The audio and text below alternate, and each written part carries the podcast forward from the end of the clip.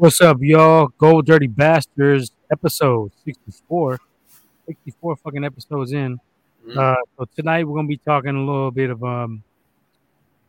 we'll give you a little rundown. We're going to do Debo drama out here in the Bay. That's a big topic, actually nationally, because that's probably the biggest draft topic I've heard so far. And then we're going to talk a little NFL draft, some NBA playoffs, Warriors versus Nuggets specifically, but we'll touch on a couple other things maybe. A couple little boxing, quick boxing segments, and then maybe a little more, sprinkling a little something else if we get around to it, depending time-wise. Right now, I'm joined with the Selwall 415 right here in the house. Yes, sir. Yes, sir. Token up. All right, so let's kick it off with Debo, and then we'll head into the draft. They're gonna tie into each other anyway. I mean, it's gonna be a big circle. We'll be in and out of both those topics for a little while. Let's get to the Debo drama here in the Bay Area, all on Instagram, Facebook, Talk Radio, ESPN.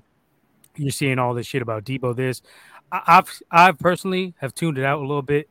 I'm tired of the everyday updates. Yeah. Debo says Debo does the cutthroat. I'm like, man.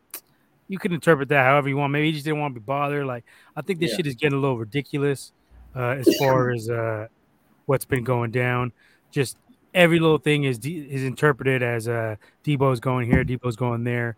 Now, let me give my take on that real quick. Just the whole situation in a whole. We haven't had a chance. We've been off a couple weeks. Schedule's been weird. I've been having some issues with the kids' health, life, everything. But we're here. So let's get our takes in on this. For me, Debo, best player offensively we've had, one of the best weapons in the league, dominant last year, best season he in his career by far, was able to still stay fairly healthy, but injuries have been a concern when you're dealing with Debo career-wise. Now they're bringing up the topic that he is led the league in drops, I believe. That's what I was hearing on 95.7, which I didn't really see. I mean, I know a lot of passes were high from Jimmy to a lot of receivers. So I don't know how much of that I'm going to put on Debo when you got bad passes and you're making acrobatic circus catches. I don't really hold that against him. Now let's see how he does with Trey when he takes over. But as far as Debo, the trade, whether you keep him, whether he goes, in my opinion, if he truly doesn't want to be here, I don't know what's going on behind the scenes, if he truly does or not. But what he's showing us, fans and media, is that he does not want to be here. I'm not a fan of keeping a player that does not want to be on my team. I'm going to try to get the best compensation for him, and I'm going to try to make that shit happen quick. I'm not going to sit around and drag it out and try to punish him and be like, oh, you don't want to be here. We're going to make you play for that $4 million anyway. You're gonna get a dude that's not happy. He may not give you his all. You never know what you're gonna get. Because this is the fucking Debo's chance to get paid. This is what he's been aiming for his whole career. I'm sure the biggest payday he'll get a chance at. Now you say, okay, a lot of people saying, oh fuck that, make him play. Okay, he plays this year. He gets hurt. He's gonna be even more mad at us if he gets hurt and misses out on a big payday. And for him, the risk is too high. I'm 100% with the player on this one. The dude needs to get played the way we use him with his usage rate. He's taking big hits from linebackers, whether it be running back position or going across the middle as a receiver. So he definitely has a lot of risk on the table. So I'm siding with Debo on this. I think you got to pay the dude. I wouldn't pay him $30 million, but I'd probably give him 24. I'd offer 24. There's been rumors that he was offered 19. There's been rumors that he hasn't been offered anything at all. But for my main point is, if he's not happy, let him go. We get compensated. We get draft picks, and I say picks, not one pick. I want a first, a first and 2/3, or a first and a second and a third, something like that. And then hopefully it's a higher pick. The team I'm most interested in trading with is the Jets. I said it a couple weeks ago. They make the most sense. They got Robert Saleh. They have an abundance of draft picks. They got pick 4, pick 10, I believe 35, 37, and some other one. So they have the ammunition to make it happen. So that would be my preferred move. Make that trade with the Jets. If you get that 10, you trade it down maybe 2 or 3 times or get an impact player. I prefer to trade it down a few times and then fill in some of the holes we already have, O-line, secondary. But that's my take on that. Go ahead and drop your shit on that. So it's a slippery slope what we're dealing with right now. I've heard a couple of things like you have as well. I've heard the same things. I also heard in the middle of that somebody was saying he was seeking 25, which I wouldn't mind. What's a million off of 24? You know what I mean? And especially with what he brings to the identity, not just even the offense, but specifically the identity of this offense. We were known as bully ball guys. You know what I'm saying? And we push you around. Debo just emphasizes that he marks all those boxes when you're talking about playing that role. He brings that kind of role to that toughness, to that, you know what I mean, to that wide receiver position. You know what I mean? Wide back. You know what I mean? So it's a lot to say. From what I heard, something around the corner about maybe we should just go ahead and keep him and let him play it out, and then we franchise tag him. You know what I mean? And then we try to trade him. That's a slippery slope. You know what I mean? Because like you said, he's already disgruntled. He's probably not going to give you your 100, you know what I'm saying, for that. You know, he'll be even more pissed. And it's almost like a quid pro quo because he's got really no choice if we do keep him. He's going to have to put out that I'm that still that dude. You know what I mean? Even though some people could read between the lines if he doesn't bring his A game. You know, he's pissed. He doesn't really want to be there. He's not going to put his neck out. You know what I mean? He might shy away, you know, and that probably will paint him in a bad negative light. And I really don't think he's that kind of guy. I think he's definitely a team guy. Definitely puts it out there for his team. I'm a little perturbed about all the way that this is going out. This is playing out to just, let's be honest, bro. He's the guy. He put our team on his fucking back last year. Do we go anywhere without Debo doing what he does last year? No. No, I would say we don't make playoffs. Of course not. Our record, I think we would have been middling. You know what I mean? 9-8, you know, the opposite. 8-9, you know what I'm saying? 8-9 even. You know, without Debo there. So I mean, don't get me wrong. You know, Ayuk stepped up and played hella hard this year. He you know what I mean? He made people believers. You know what I mean? Because it wasn't just a one-year wonder like it was with Pettis. You know, but without Debo there, I mean, this is just. It just doesn't happen for us. So I don't know if that's the route you want to go. If you do want to trade him, I don't think any of us that really are real Niner fans have seen what this guy really done and how much he's been put forth for us. You know what I'm saying? When he's in the game, you know, I think all of us understand that we don't want him to go nowhere. We want him to stay. But if the relationship is irreparable, I would say, you got to get something done either night of the draft in the first round or – you know, beforehand. I'm looking. I talked to you about this already. I'm looking at the Giants really, really hard because I believe I don't mind going with the Jets. The one thing I don't like about the Jets is their pick might be a bit too late because I'm all for Gardner. I'm all in on Sauce. You know what I mean? Yeah, you can get him at number 7. He's a beast. You know, you can get him at number. You put Sauce in this defense, and that's it. This is a championship caliber defense completely. You know, and that's then even before we get to the draft and we, you know, make a move or two, you know? So I said, basically I would try to package Jimmy Debo to them because they do need to start a QB. And let's be honest, Jimmy's not, you know, I mean, he's not Russell Wilson. He's not Aaron Rodgers. You know, he's not even kid from fucking the Chargers, Herbert. He's not even Herbert right now, but he fucking head and shoulders better than Daniel Jones. You know what I mean? So, you put him there. You put Debo there. Opposite, what's the name? Well, they're shopping Tony, ain't they? Yeah, Kadarius. They're shopping him. Right. So then they still got Galladay though, right?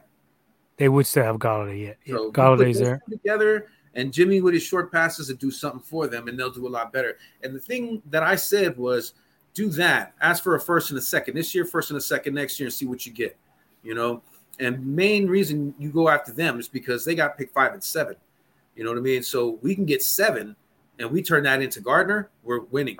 And they still got a 5. So they could trade back with somebody. Maybe they trade back with the Jets to number 10, get some more draft capital. You know what I mean? And they can do other things. All they really need is a quarterback, wide receiver, and right tackle. I mean, they do get everything. Don't get me wrong, but those are the highest on that list right there. You know what I mean? I would even try to package McGlinchey in that three. You know, three players. Here you go. Let us get some. You know, let's get some love. You know, and I'm pretty sure you would get a first or second out of a 2 year straight with that, because that marks off all the boxes. And now they're just playing with house money if that works, because it's the way it's looking. Even though he did lose a ton of weight, it's looking like he's on pace to make it back. You know, at least by week three. You know, So I mean, you give up. You know, because we don't really want McGlinchey, but they could use him as an above average starting right tackle. Why not? You know, so that checks off three boxes for them in the draft right away, because you got proven veterans. You know what I mean? And now that pick five, where they can do whatever the fuck they want. You know what I mean? So it works out for all of us. We get first and second this year, first and second maybe next year, or first and conditional, you know, third rounder, fourth rounder that could become a second kind of deal with playing time and whatever have you and shit like that. I love that with them because it makes sense for everybody. Everybody wins. But is that going to happen? You know what I mean? So that's the question mark. But I'm looking at that as something that can really turn this whole situation around from, you know, zero to hero kind of shit. You know what I mean? Even though losing Debo, man, dude, that's like for me losing Defoe. You know what I mean? But, you know, I think it would be bigger. I think it's bigger than that. It is. You know what I mean? That much worse, bro, because that's a major, major building block there, man. You know? But at the same time, in Kyle, you're not going to get the running back aspect, I don't think, but you could replace him receiver wise. Yes, because he is not that great receiver. He's good.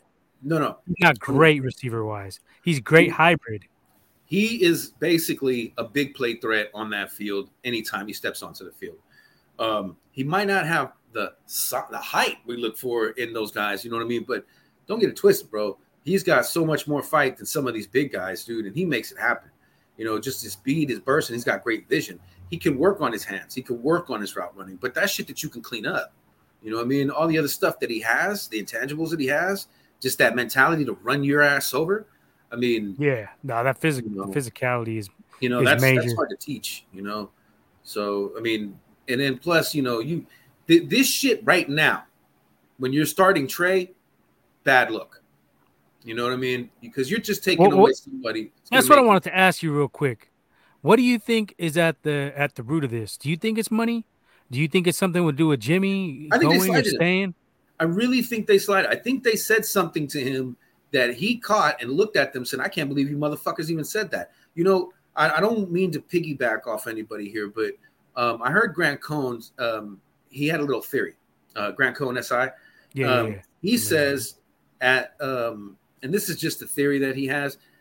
He thinks that they said to him at this dinner that they had, and he thinks that the topic was, you know, paying and how much we're going to pay you, you know what I mean? But he thinks they went about it this way, that, yeah, you know, that wide back roll is great and whatnot and this and that, but, you know, because you do that, you know what I mean? Because you're so good at that, it's kind of scary to us. We don't think you're going to be around that long. So we don't really want to pay you all this, you know what I mean? We want to pay you a little less because you might not have that long of a career. And then, so if they say that kind of shit to him, the unmitigated gall to even think to let that shit come out of your mouth when you suggested that role to him, come on, bro. You know, that's just like, dude, you're trying to game me right now, and I'm not the one to be played. What the fuck? I did this for you. I did it for the team. You know what I mean? I didn't have to do this shit, but I did it because, you know, we wanted to win, and I did it for you. And now because of that, you're going to penalize me for some shit. A role you thrusted upon me. Fuck that. I'm out of here. If that was the case, he's got every right to be pissed off, because you don't do that shit to your players, bro. I kind of think Shanahan's has something to do with this somehow. Yeah. I think we've talked about Shanny's arrogance on here. I don't think he gets along that well with players and the regime in general. I mean, the way they took Defoe out and did him a mafia hit style. We talked about this casino. They took him in the office and they snuffed him. You know, I don't know. I don't know what the relationship is like behind closed doors. I don't think the relationship is bad personally per se. I just think the way that they go and do business, they just kind of immediately go like Gemini, you know what I mean? And like the twin comes over and the dude you was just chilling and having a beer with is now just, you know, a negotiator that doesn't want to hear shit you got to say.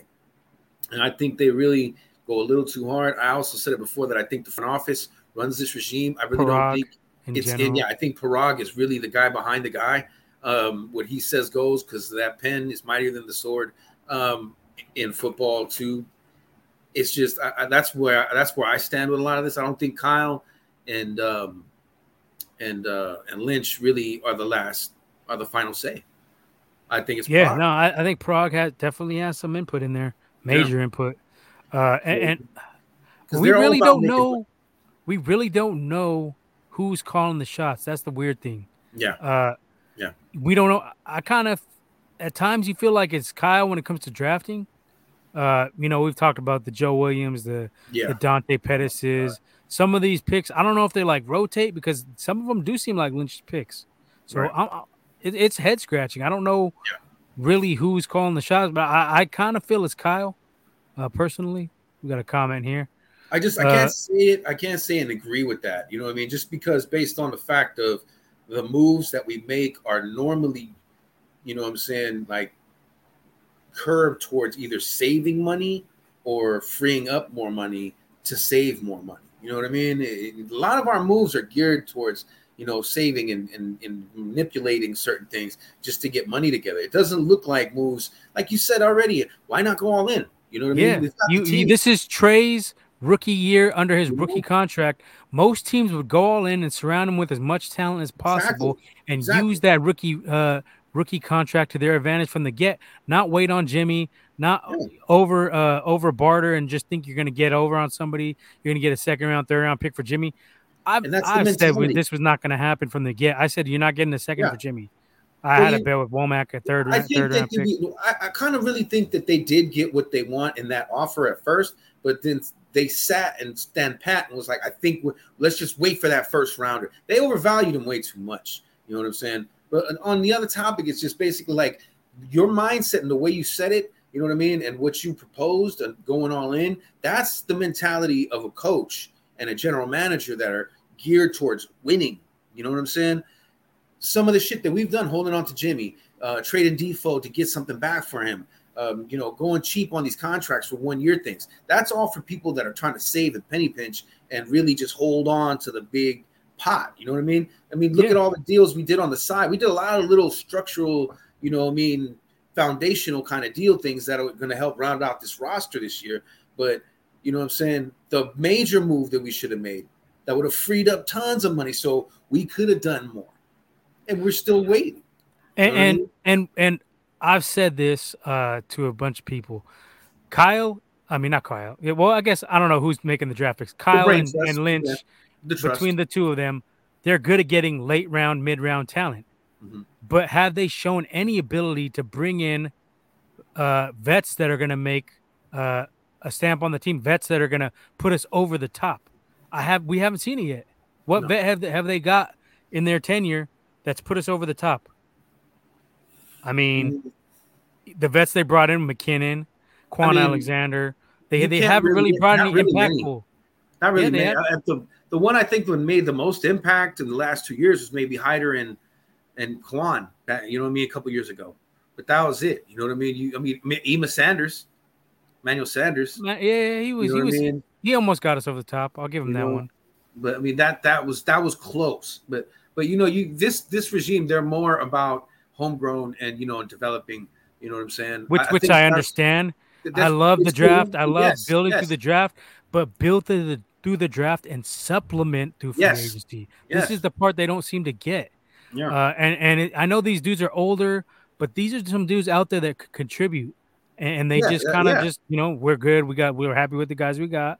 There's no learning curve. And on the other side, in our own division, you got the Rams who are saying, totally fuck the draft. We're going to just go out and get big time players and supplement our team and win. Now, it could have backfired on them, but it didn't. Yeah. Now, we don't have to go out and be the fucking Rams. We can go out there, get one or two. You don't have to pay high price. Some of these guys wanted to come here. There was rumors that Bobby Wagner wanted to come here. Why not pair him up with a I know it wasn't a need per se, but it would have been nice to see. It would have been nice. They would have definitely fed off each other. You know, I know linebacker core is strong already, but this dude is an all-pro, proven, game changer. You could interchange them real quick, like, you know what I mean. You're not losing anything on the back end with those two dudes in there. You're actually doing better. Let's get to this real quick. What's up, fellas? If we try to replace Debo in the draft, I like Khalil Shakir or Velus Jones. I wasn't too big on Khalil Shakir from what I've seen. He's cool, like he's a slot kind of guy. I'm not gonna front. I haven't seen Velus Jones personally, so maybe I'll take your word on that. We'll talk a little draft in a little while. Some of the guys I haven't been able to fully go dig in like I usually do. I kind of did like some cliff notes personally, but I've been cramming the last two nights. Most of mine's been on D end, edge, and corners. I've been looking at corner, receiver, and a little bit of edge. Yeah, I haven't even looked at a quarterback. Right. Usually I look at the whole draft, look at everything, but this I've been a little bit busy with shit, so I haven't got a chance this year. But I still got 2 more days to cram some shit in and see what I can get to. Right. But yeah, like I said, I don't know about Velus Jones. Have you seen him? Not really. Like I said, I haven't been really looking to paying too much attention to the wide receivers, but it's more. It's like something I have to now because this Debo situation looks like it's actually really going to have to. It's going to hit the fan, So I might have to start checking in. Most of mine, like I said, has been on edge and D backs. I'm thinking we're definitely going to go and get the heir apparent to Pop-Tart. In this draft. Okay. So. All right. Well, let's circle back to this Debo whole thing. I just feel like it's been handled very poorly. I know a lot of people agree. Mm-hmm. You're coming off an NFC Championship appearance, so damn close to making a Super Bowl appearance, and then you come in and you let the Jimmy drama happen first off, and then now you have this with Debo. I don't understand it. I know some of it is posturing by Debo, posturing by both sides, but it's just not something you want your rookie or second-year quarterback, heir apparent quarterback coming into. You'd like it to be a smooth transition without any of this kind of bullshit behind the scenes, without any doubt. You want it to be, the good news is it's kind of taking some of it off his shoulders. Yeah. Some of the heat, we still got these rabid Jimmy G fans all over Trey. I see him on Facebook all day long. I don't argue with him anymore because I've already made my point.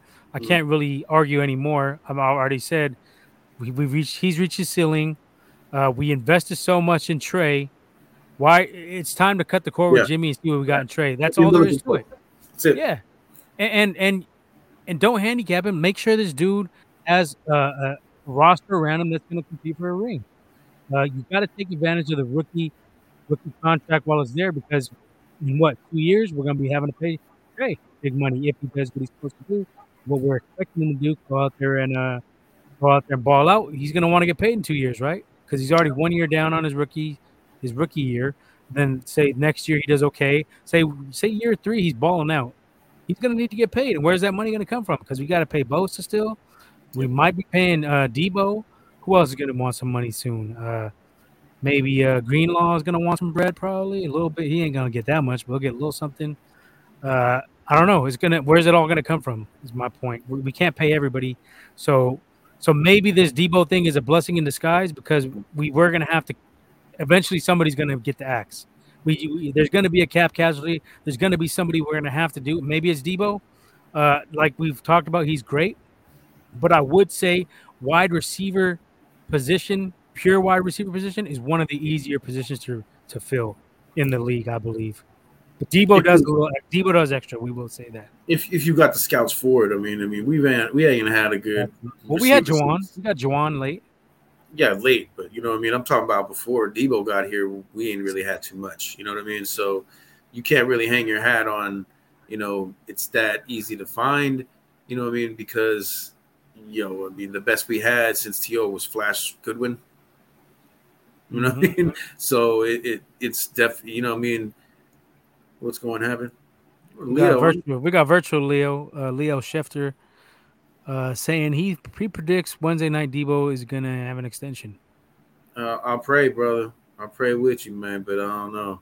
But see, this is – I don't know, man. It's a tricky situation because you don't want to pay him too much. I don't mean to interrupt you, bro, but I do remember hearing something about an unreported or a reported something or other about supposedly there's rumors that him and Trey ain't the best of on the best of terms or something like you hear something. Well, he's a Jimmy guy. He's a big Jimmy guy. He's been vocal about it. He likes Jimmy. He likes the vet presence Jimmy brings as a QB. Mm. So yeah, I mean he's going to go for. That's what I'm saying. I don't know if they're behind the scenes if that's one of the driving factors too. If he's like, it could be a couple things. He could be like, right. Well, you can keep Jimmy on the roster and pay him $25 million. You could pay me. That could be one thing, or he could be like, "Well, I want Jimmy to start this year, blah blah blah." You know, if you're gonna just trade him or whatever, then trade me too. That could be another way to look at it. I don't know. I don't know what's going on behind the scenes. Some of the other rumors were he doesn't want he wants to play closer to home. The price of cost of living over here he's not feeling. Well, he responded to the home one. He said some shit like. On Twitter, Instagram, basically saying like he was calling out Adam Schefter for saying that he wanted to play closer to home. Shit. Yeah, I remember that. Basically saying that shit was bullshit, essentially. Yeah. I don't think that would be the. I don't really. I think he's a pro, and I think he doesn't give a shit. I think he wants to get paid his money, but I also think that he wants them to know he knows his worth. You know what I mean? And you know you can't really force him. If they really did do that shit to him and try to lowball him. I thought they would try to lowball him a little just because he had touches at running back. And you know how it is. Running backs ain't getting paid as much as wide receivers now. I thought that might be a little, but I never thought it would be to a point where all this drama popped up. I thought the Niners were smart enough to know that Debo is the tough dude, you know what I'm saying, in that dark alley. And my thing is you paid Kittle. Mm-hmm. Kittle had injury issues. Debo is more of a percentage of the offense than Kittle. Both do, too, you know, and that's the thing. You know, it's like you can't really say, well, you know, Georgie's more healthy than Debo. You can't fucking say that. Let's be honest, man. You know what I mean? So that's the other problem. You know, personally, I'll pay a wide. I'll pay. I would have if I had my choice. I would have paid Debo over Kittle, but that's. Hindsight 2020 because we wouldn't see nobody's seen the season coming from Debo that he had last year, so that's a little tougher. But I mean, I didn't think if I had my choice, I would have paid the receiver over the tight end. I feel you can get a tight end that can do some of the things Kittle can do, not as good, but right. Shanahan has a history of doing some magic with some tight ends. Austin Hooper with the Falcons. He was nasty with Shanahan. He was putting up big numbers. Yep. And then you never heard from him again once Shanahan came to San Francisco, left him behind. So I don't know. So that time Kittle, we tried to get him, but he went to the Browns a couple years ago. Yeah, it didn't work. Yeah, didn't work at all. But yeah, I mean, it's going to be a tough call eventually. Somebody's going to get clipped. It's just going to be like the numbers. Who's the last one there? Yeah. It may be Debo. If Jimmy's gone, does this shouldn't have been an issue? If Jimmy is gone off the roster, you could have just paid Debo that money right then and there. So I don't get it.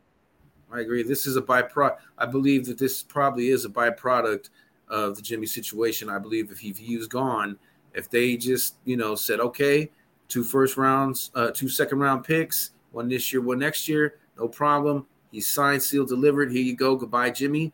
And then a month later, he gets that shoulder surgery, we're not talking about this because right after that they would have signed Nicky and they would have signed Debo. I really believe that. Big Leo says, "Don't be surprised if Alex Max announces retirement on Wednesday night as well." Yeah, this is another Joe Staley situation we didn't fucking need. I don't think so. I think he's going to stay. Well, personally. He's working out with the guys. He's reporting. So, you know, Leo, come on the show if you're going to make these fucking kind of outlandish comments. Uh-oh. Bring it. Don't sing it. Bring it. He'll be on eventually, I think. He said he's coming on. Probably just some dinner or something. I just don't think that that's necessary. I mean, you get Mac, you know, committed to playing another year, and definitely he can impart some knowledge and wisdom on whoever's going to step up to take his place. You know, I wouldn't be surprised if Brunskill moves over and takes over duties for Mac, you know, because he is very versatile, you know what I'm saying? And maybe he'll be better suited as a center than he is a guard. I think we need to draft O-line regardless of Mac's decision. Now, personally, I haven't even looked at any O-linemen. I was hoping to get Javi on here today, but I don't know if he couldn't really work it out schedule-wise, I guess. It's all good because he's been working on scouting a lot. Right. I was hoping to see his opinion on some of these O-linemen. I haven't even looked at any of them. I'm not going to front. If we do, like I said earlier when we talked about it through text, if they do the deal with the Jets, I think Linderbaum is sitting right there. And that's the guy, that's the center of the future. There was reports, I don't know how good these reports were. I seen it on Instagram this morning. I didn't really like look into it because I thought it was kind of like some BS. But there's reports that the Jets aren't happy with Becton, their tackle.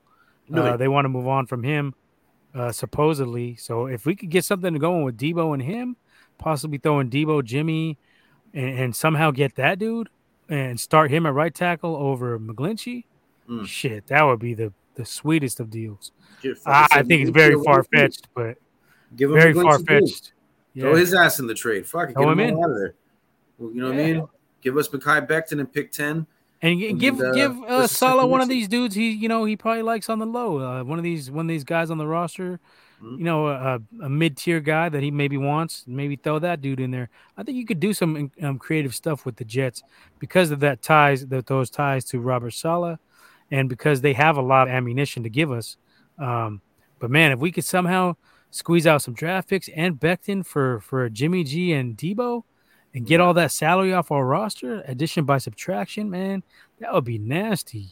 I'm telling you. I don't know how, like I said, I don't know how reliable those sources were. It was an Instagram post I seen, but a lot of people were saying in the comments that it was true that the Jets were not happy with Becton. They were saying he's a little bit lazy, possibly. They didn't like the way he was getting his endurance up or something like that, his wind. So I don't know. But that would be nice if we could somehow pull off a trade for that dude. I'm sure those type of talents, you could work out those dudes. You can get them working out harder. You can get them a little bit healthier. And if they're on a winning team, they're going to want to do it even more, which they would be a major upgrade coming from the Jets to the Niners. So if there's any truth to that, Lynch and Shanny need to try to get on that shit. Well, and they move in silence overall, so maybe they will. Who knows? Well, that's what I'm saying. If it does happen that way, I'm pretty sure that pick 4 for them would be completely out of the picture. You know, I'm pretty sure they're not trying to give that up at all, even if it was for Debo. But you throw Jimmy and you trade tackles in Becton and Mike Lynchy, you might have some basis to talk about certain things. Pick 10 wouldn't look so bad, but it's difficult. But look at I would trade it back. Look at this way as well, though. You could also do all of that, and with the draft capital that we have already, you know what I'm saying, we could probably even shake it out to where we can move up, and you know what I mean, get in a better position. You know, so we do have 9 picks. You know, so if we do trade out and we get their first runner, that's 10 picks plus a couple next year. That's it's a lot of shit to work with there. Yeah, personally, if we got 10, I would trade it back. We personally we ain't scared to do the trading. You know what I'm saying? In the draft, pick around maybe 16, still get a good player. I don't think the corner would be there. You could wait in the corners. I looked at some corners I liked it later in the draft. Well, let's be honest. We'll touch on that. The two that are the best up there, you know what I mean? That if they do fall for some reason, cream of the crop. 7 or 10. Let's say we do a trade with the Giants, or say we do a trade with the Jets. The ones you're hoping to fall is Hamilton and Gardner, in my opinion. It'd be great to have Hutchinson. It'd be great to have Thibodeau. It'd be great to have those dudes.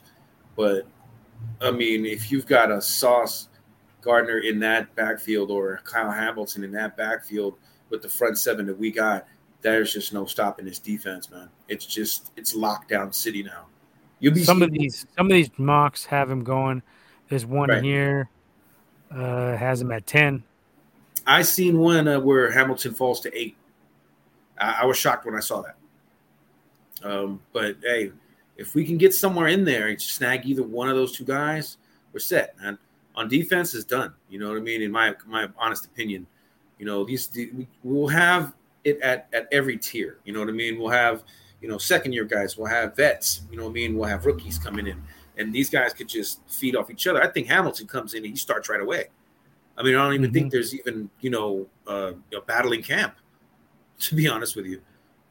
Same thing with Gardner. You know what I mean? The only person I think he'll have a fight with in camp is maybe Mosley. But then Mosley wouldn't even worry. He'd probably just kick over to nickel. So the best is there are a few good centers in the draft. Lindenbaum, I've seen him fall to 16 in one of these things. So, I mean, he's the man. Put it this way. You were looking at center, he's a monster. You know, Becton is dope too. Don't get me wrong. That's right. You know, but, I mean, damn. If that's even plausible. I don't know. Yeah. Who knows? That would be a fucking steal if we could somehow,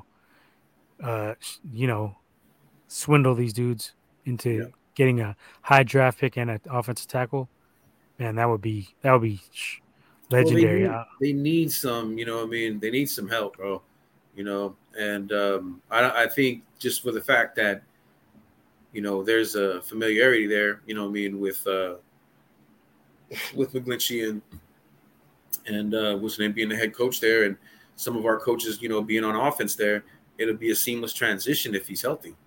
Mm-hmm. Yeah, if you're not happy with Becton, you know, you might not upgrade, but you're not really losing too much on the back end, I guess. You know what I mean? Because Wilson's already, you know, very shifty as a quarterback. He's a running quarterback anyway, so he wouldn't need as much time to be, you know what I'm saying, worrying back there. He could take off, you know. So, hey, maybe it'll work. Maybe it makes sense. That would be the most ideal, because if you can get rid of Jimmy, you got that cap money. You could still sign some of these free agents that are just, you know, still hanging around. They're not going to be the most impactful, but they could provide some depth. They could provide some leadership. There's a couple out there still. So, I don't think they're biting on Jimmy though, just because of that money. They have the money. Don't get me wrong. I'm not saying they don't, but do they really want to pay $25 million for Jimmy to come in just to be a backer? Yeah. And they're still going to have to make something happen with Debo signing trade. I think they would probably be more open to it if we ate some of that contract. Then they bring Jimmy in and probably try to sign him for 3 years to like try to be a mentor to Wilson. Who knows? You know, I could see them trying that. Who knows if Jimmy bites on it? You know what I mean? But I definitely think they'd be more amenable to it if we did eat some of his contract. Yeah, let's just do separate trades, and we got to get rid of Jimmy somehow. It's not the Panthers or the Giants. Like Giants, bro. The Giants. Those three dudes to the Giants, and everybody's happy. You know. Giants might not be able to do shit, you know, but they'll win some games with Jimmy there for sure. They'll win more than what was it they won last year? 4-3? I don't know, some shit like that. The Giants and Giants. I think on that team, he immediately gives them another 3-4 wins, even being as limited as he is. And Saquon should be healthy supposedly, but we don't know for how long. He's kind of like Mostert in that when he's healthy, he's an explosive asset, but. How often has he been healthy? I mean, Jimmy will have somebody that, you know what I'm saying, he's familiar throwing it to. And then it's not like he's not going to have, like, you know, Adante Pettis on the left hand. He's going to have Galladay on the other hand. I think Pettis is actually there. He is there. You know what I mean? But it's not like he's going to be the number two receiver I'm throwing to. You know what I mean? That guy's number 5 on the list. You know, so you'll have Galladay and you'll have Debo, you'll have Saquon. That's not bad. You know, that's pretty good. You know, that's a pretty good situation to walk into there. And plus, they still got tons of draft picks. So they're definitely going to be bringing in people. Didn't they just bring in a new front office too? Got a new front office. The last two was terrible. Was Gettleman? Dave Gettleman, I believe. He was they cleaned house. So if they do that trade with us while still holding on to pick number 5 and bringing in 3 people that can just start immediately – oh, come on, man. Those guys are sitting pretty on this trade, and so are we because, you know, we go get the people that we want, and we still have a second-rounder. How many third-rounders? How many fourth-rounders? We can parlay all that into big things, big moves. But I still think if you do that and you get Sauce or Kyle Hamilton at number 7, oh, it's a win. It's a win immediately. You know, I'm doing backflips because I know if you keep that defense together, you know, and maybe a couple upgrades in the years to come, you know, or maybe even in this draft, you can pick up another edge. Yeah, no doubt. One second. Damn. Lost my parlay. That's all good. That's the yellow brick road, in my opinion, right there. All right, well, let's look at some draft talk. We covered the Debo shit pretty much. Let's look into the draft, NFL draft coming up Thursday night.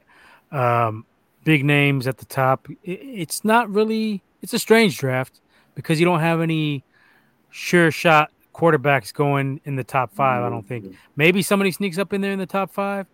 But, I mean, you're looking at what predictors are saying. You're not looking at a quarterback going until maybe 10, 11, 12, somewhere in there, maybe even later. Yep. And Pickett is the one to look out for. He may move up somehow. Pickett? Yeah. What's his name? Pickett, I keep hearing just a lot of talk about Willis.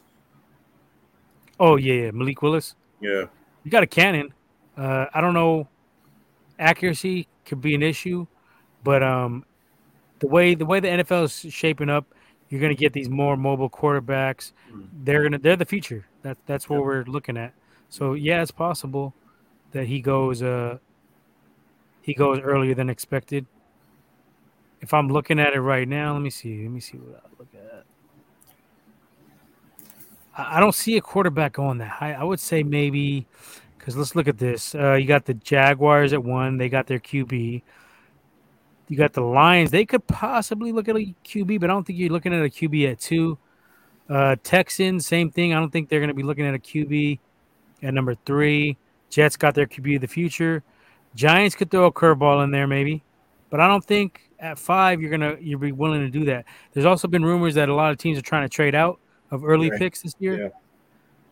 6, you got the Jets again. They're not going to be looking. Oh, this is a mock. Jets actually have 10.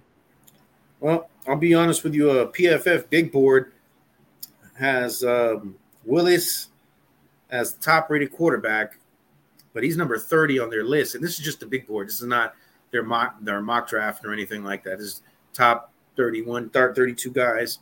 You know what I'm saying? Right away, Willis is at number 30.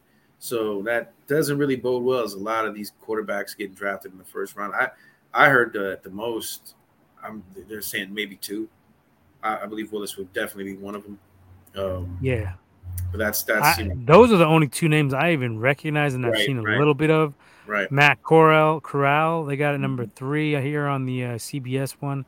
Sam Howell. Okay, yeah. I've seen him. I wasn't impressed at North Carolina. He had a lot of weapons. So he did put up some stats sometimes, but I've seen him get upset by a couple teams. I just wasn't impressed with him. Ritter's kind of nasty. He got a cannon. 6'3", 211, Cincinnati QB. Yeah. But he's raw. He's more of a project, I would think. I could see him moving up. They got him as 70th ranked player overall on CBS. I could see him sneaking in maybe mid-second round, maybe. Possibly. And the rest of these guys, I'm not even in front. I haven't seen much of any of these guys. Right. So this is definitely not the strongest quarterback draft. That's for sure. That's for damn sure. We've seen much better QB drafts recently. Last year was much better than this. Kenny Pickett, Malik Willis are the only 2 guys that are – they're still not like blue chip dudes. You know what I mean? They're like – I would say like B-level talent. Second round talent. If they were in last year's draft, both these dudes would go in the second round for sure. Yeah. I don't think they would make their way in. No. Now the circumstances of this year. Circumstances of this year, they may sneak in. CBS has Malik Willis as 23 overall. I think you're going to look at possibly. I say he goes top 15. One of those 2 dudes goes top 15, I would guess, just because people are so desperate for QBs. I'm not shocked if Seattle takes him. He's in the same mold as Russell Wilson, but a bigger body, you know. So they already know how to work a running quarterback over there. They've done it for years. I think they definitely go after him. I don't really think it matters that Baker's out there, but I wouldn't be shocked if they picked up Baker on a flyer. You know what I'm saying? When it comes to just being a backup, because he's another running quarterback in the mold of Russell Wilson. He's almost the same size. I guess you could say Baker is probably the best quarterback in this draft when you look at it, which is not saying much. Personally, I'm not a Baker guy. Yeah. I've said it on here many times. Right. Shit, I think our first episode I was bodying that dude. Right. And like, because this dude had such a fan base, and I'm like, off what? Right. Like, this dude ain't never been in for me. Let's see. The vet says, I'm looking for a nickel DB like Marcus Jones. I think would be dope. It's not bad. Marcus Jones would be nice. Yeah. We do need a nickel. Somebody who could get in on Cooper Kupp, give him some problems because he lines up in the league. He lines up all over the place. So we got to be ready for that dude. That should be our main goal. Finding somebody who could slow him down at least, contain him, stay with him a little bit. I like that. I like that thinking, Vet. I'm with you on that. Yeah. But I say we need to get two corners in this draft, nickel at some point, and another starter. I want somebody to pair with Travarius, who's going to be solid, Yeah. So we'll see what ends up happening on that front. Let me see. What else am I looking at here? So just the top 10. Let me give the draft order here. Jacksonville Jaguars number 1, Detroit Lions number 2, Texans at 3, Jets at 4, Giants at 5, Panthers at 6, New York Giants at 7, Atlanta Falcons at 8, Seattle Seahawks at 9, and Jets at 10. Like you said, those two teams, 7, 8, 9, the teams where you'd be looking at a possible quarterback moving up. Giants, Falcons, Seahawks. I think if they're going to go in the top 10, it would be one of those three teams. And it would be like, yo, you're cutting out, cousin. You're cutting out. You hear me? Adjust your mic. There you go. You good? Am I good? Yeah, it was getting kind of squirrely there. Okay, so, 7, 8, 9 is where I think you could see one of these quarterbacks go, personally. Right. Commanders at 11, maybe. Yeah, I mean, shit, I don't know. Saints could possibly make a move at 16. They own picks 16 and 19. So that's another spot for your QBs. But aside from that, who do you see going number 1? Hutchinson? Up until recently, I would say Hutchinson. But now the other edge kid was coming. Was it Thibodeau that everybody's loving right now? Yeah, he's nasty. They're both nasty. Wasn't it Thibodeau? Kayvon Thibodeau out of Oregon. I think it was Thibodeau that everybody's tripping on right now. That he's the one that's rising. The big D lineman Trayvon Walker is predicted to go number 1 on a lot of places. The one that supplanted him, but it was somebody that supplanted. I mean, I think those two dudes are pretty damn dope. I don't know. It's too much of a toss up this year. You know what I mean? They said this draft is the deepest in terms of talent, you know what I mean, in a very long time. I mean, it's just going to be talent into, the 6th, 7th round I keep hearing. So that makes it difficult for you to really even say, because they still don't even know who's really the number 1 overall. Hutchinson's just getting all the love because, he had a great season this year, But I think it looks like a decent draft if you're not looking for a quarterback. Right. Which is good for us because we're not looking for a quarterback. Well, it's everything else but quarterback this year. Remember a couple of years it was all wide receivers when Ruggs and, Judy and everybody else got drafted. You know what I'm saying? So, but, it's just I don't know. It's got to be either Hutchinson or Walker or whoever supplanted him recently. I don't see – this isn't going to be like when Baker got took number 1 overall or whatever the fuck it was that he got took. It ain't going to be a shock like that. I completely doubt it. One of those two dudes can go. It could be what's the name too? What's the kid's name? Stingley. I wouldn't be shocked if Stingley goes number 1.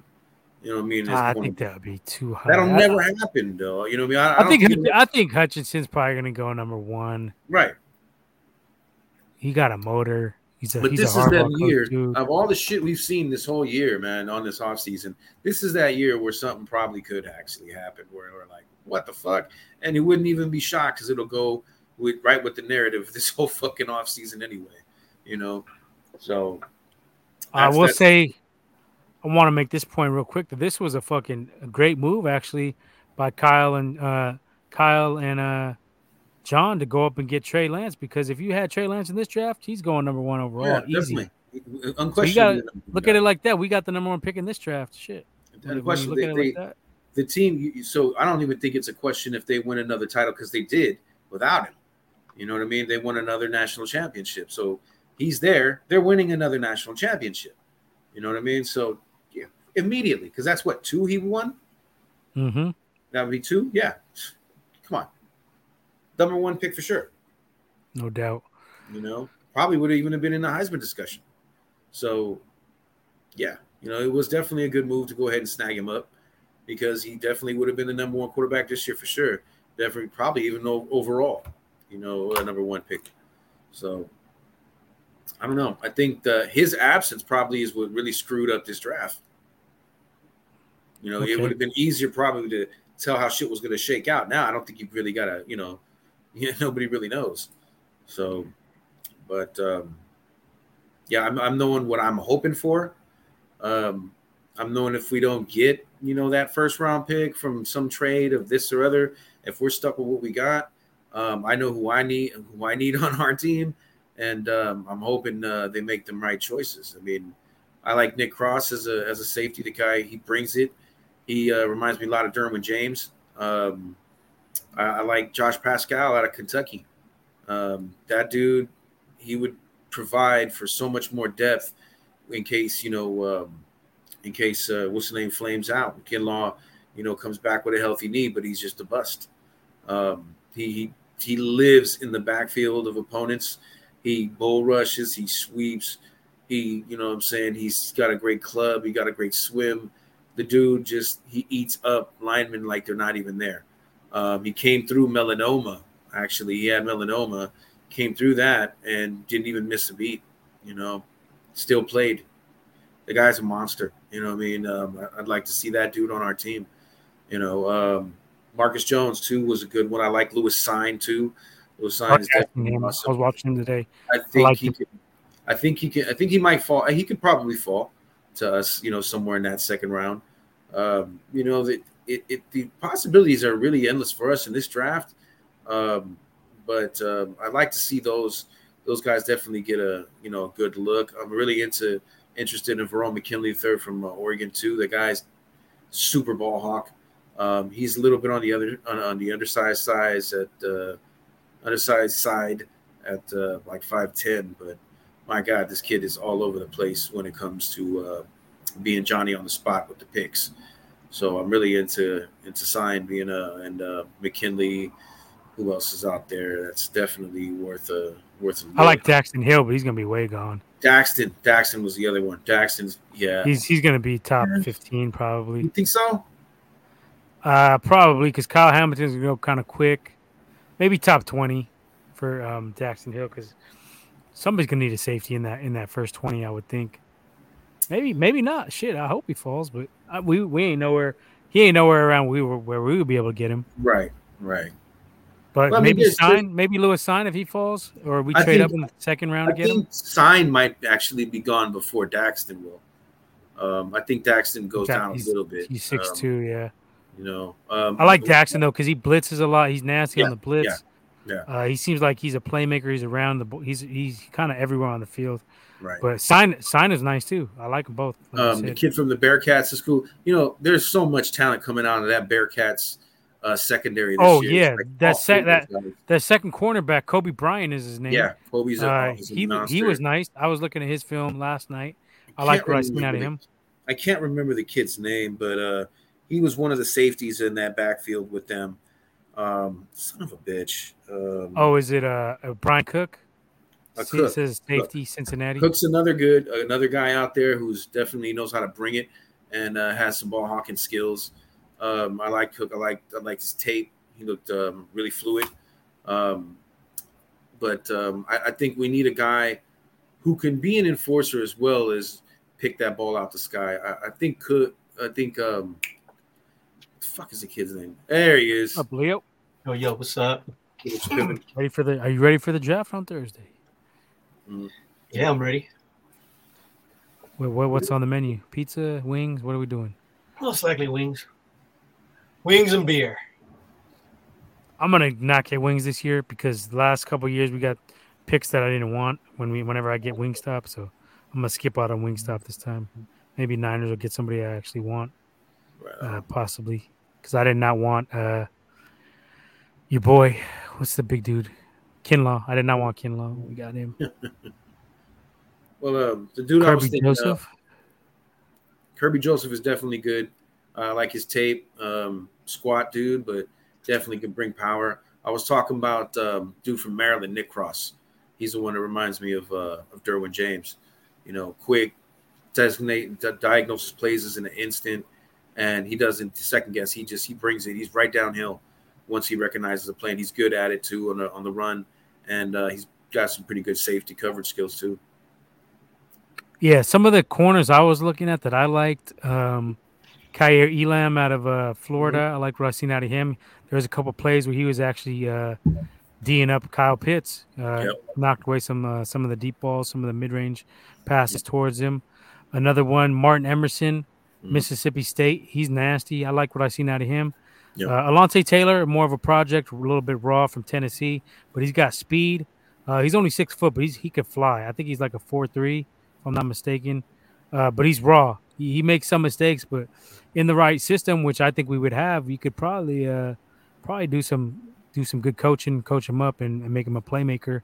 Josh Jobe, Alabama, 6'1", cornerback. He was pretty nice. Monteric Brown out of Arkansas. If you get a chance, look at his tape.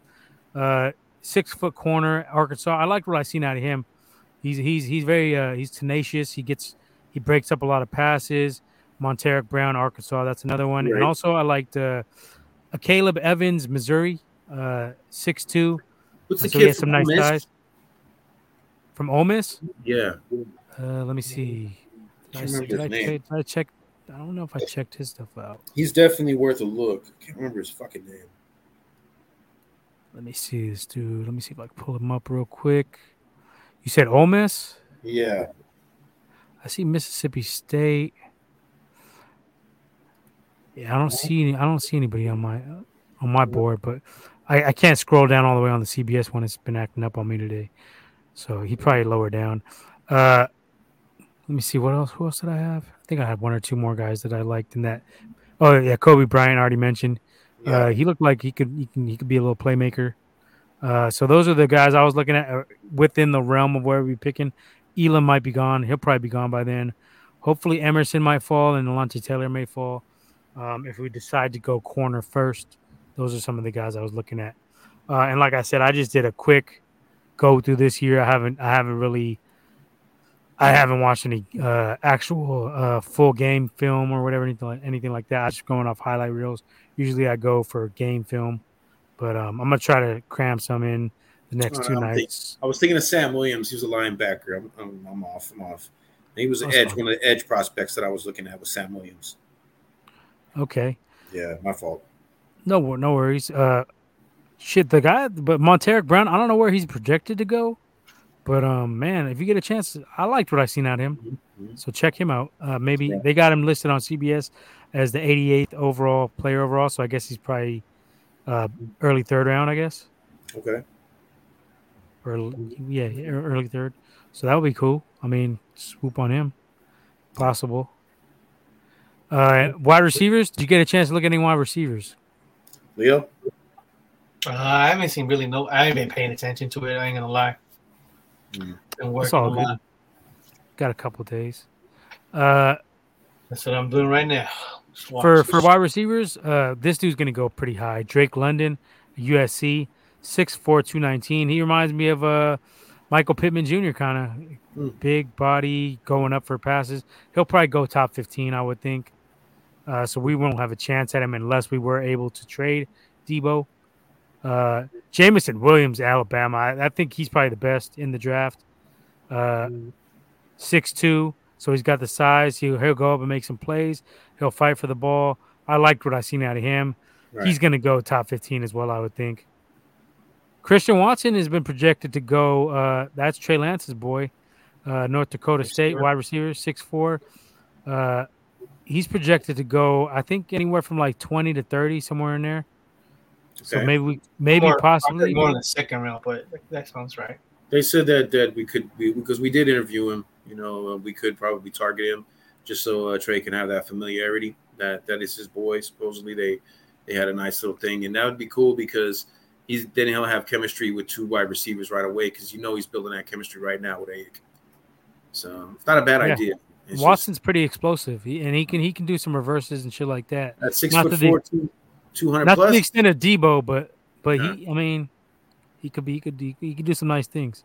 Well, he could probably bring a different skill set, and probably still thrive, just like Debo, but just not as a wide back or anything like that. He's 6'4", 2 something. He could do some things. That's closer to T.O.'s build than what Debo brings. You know what I mean? Debo's just fucking beast. Another dude I like who they got low down.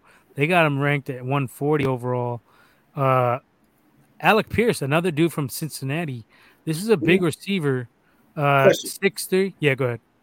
What are you thinking of possibly going and snatching up a guy, to pair with Kittle this year? They say McBride could actually come in and help out. Trey McBride. Yeah, I would. I'm for it. I think we need another big body down there in the red zone to pair with Kittle to make the offense more explosive. So I'm all for that. I wanted them to get somebody last year, but they elected not to. So I'm all for that.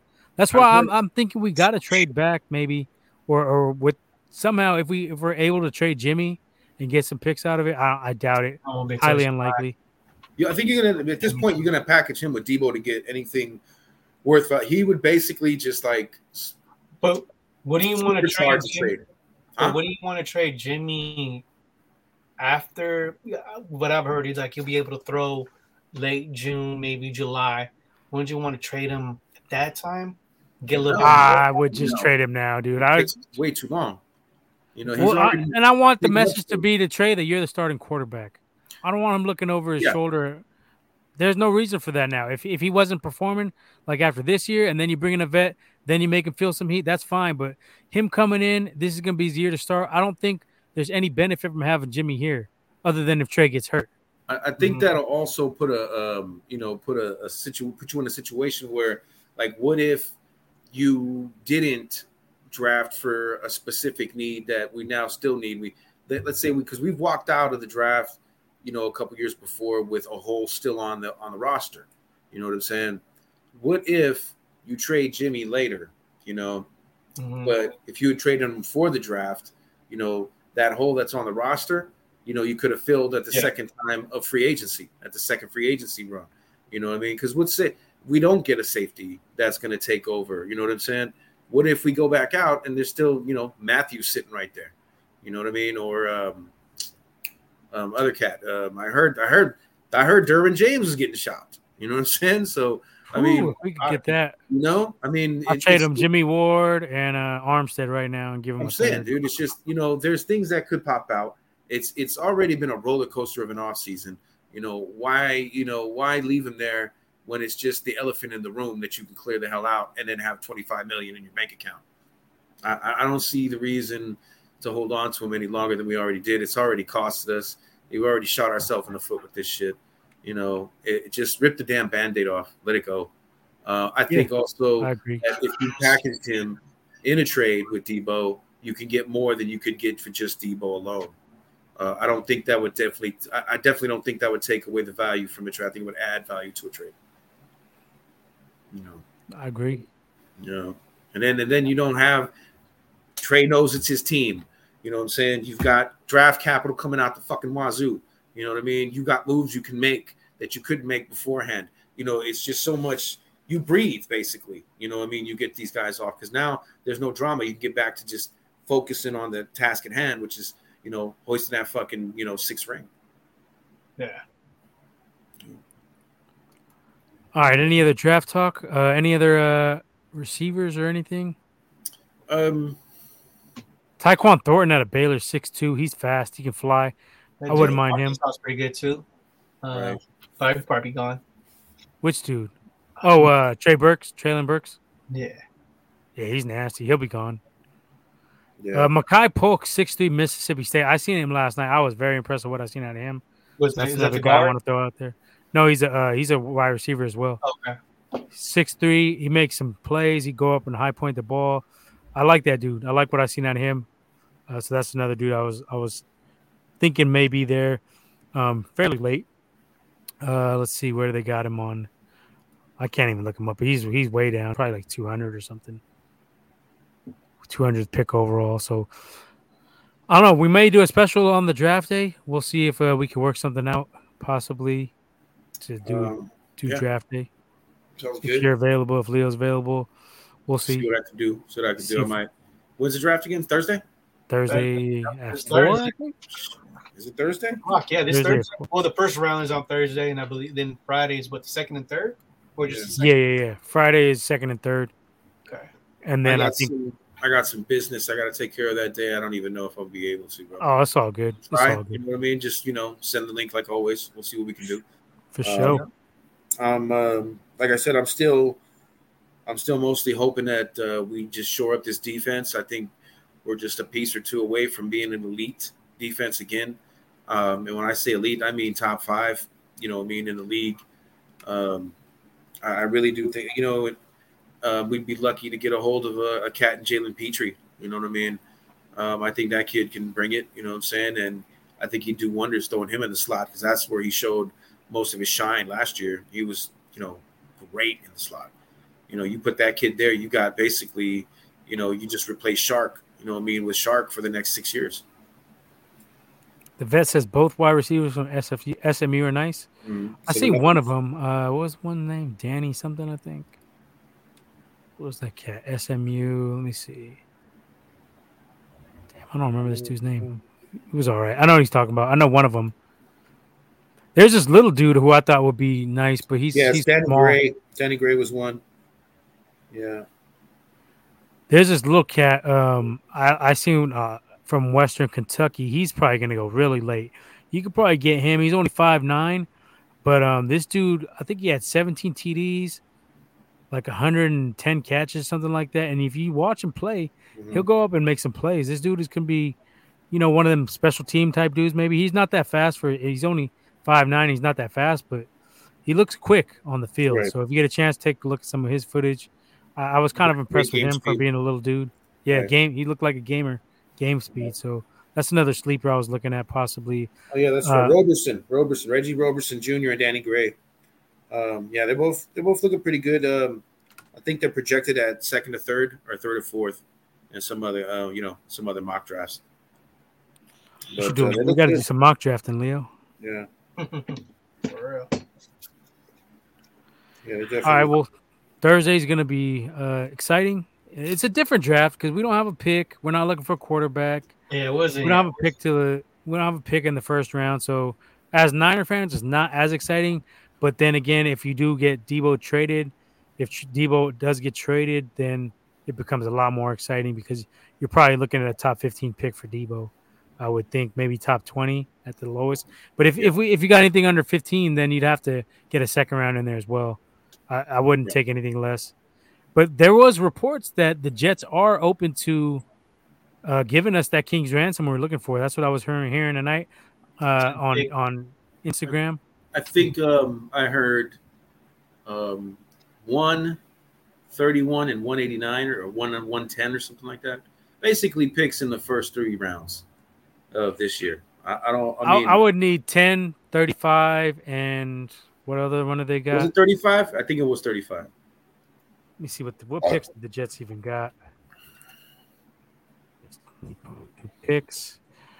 Let's see. Full list of draft selections for the Jets. So currently the Jets got pick number 4, which they're not going to give up. Pick number 10, which is possible. They have 2 second rounders. They have 35 and 38, and they have 69. So for me, I would take 10, either 35 or 38, and 69. So let's say 10, 38, and 69. I would take that for Debo possibly. I would because you could trade down that 10th pick and you could get so much for it and we could address so many other needs. I couldn't do it. I would be tempted, man. I think I would. Anywhere in that top 10, bro, I'm trading up for Sauce Gardner or Hamilton. That's just a no-brainer for me. I would give up that second pick. I'd give up a third pick. The hell with it. You know what I mean? It doesn't bother me none.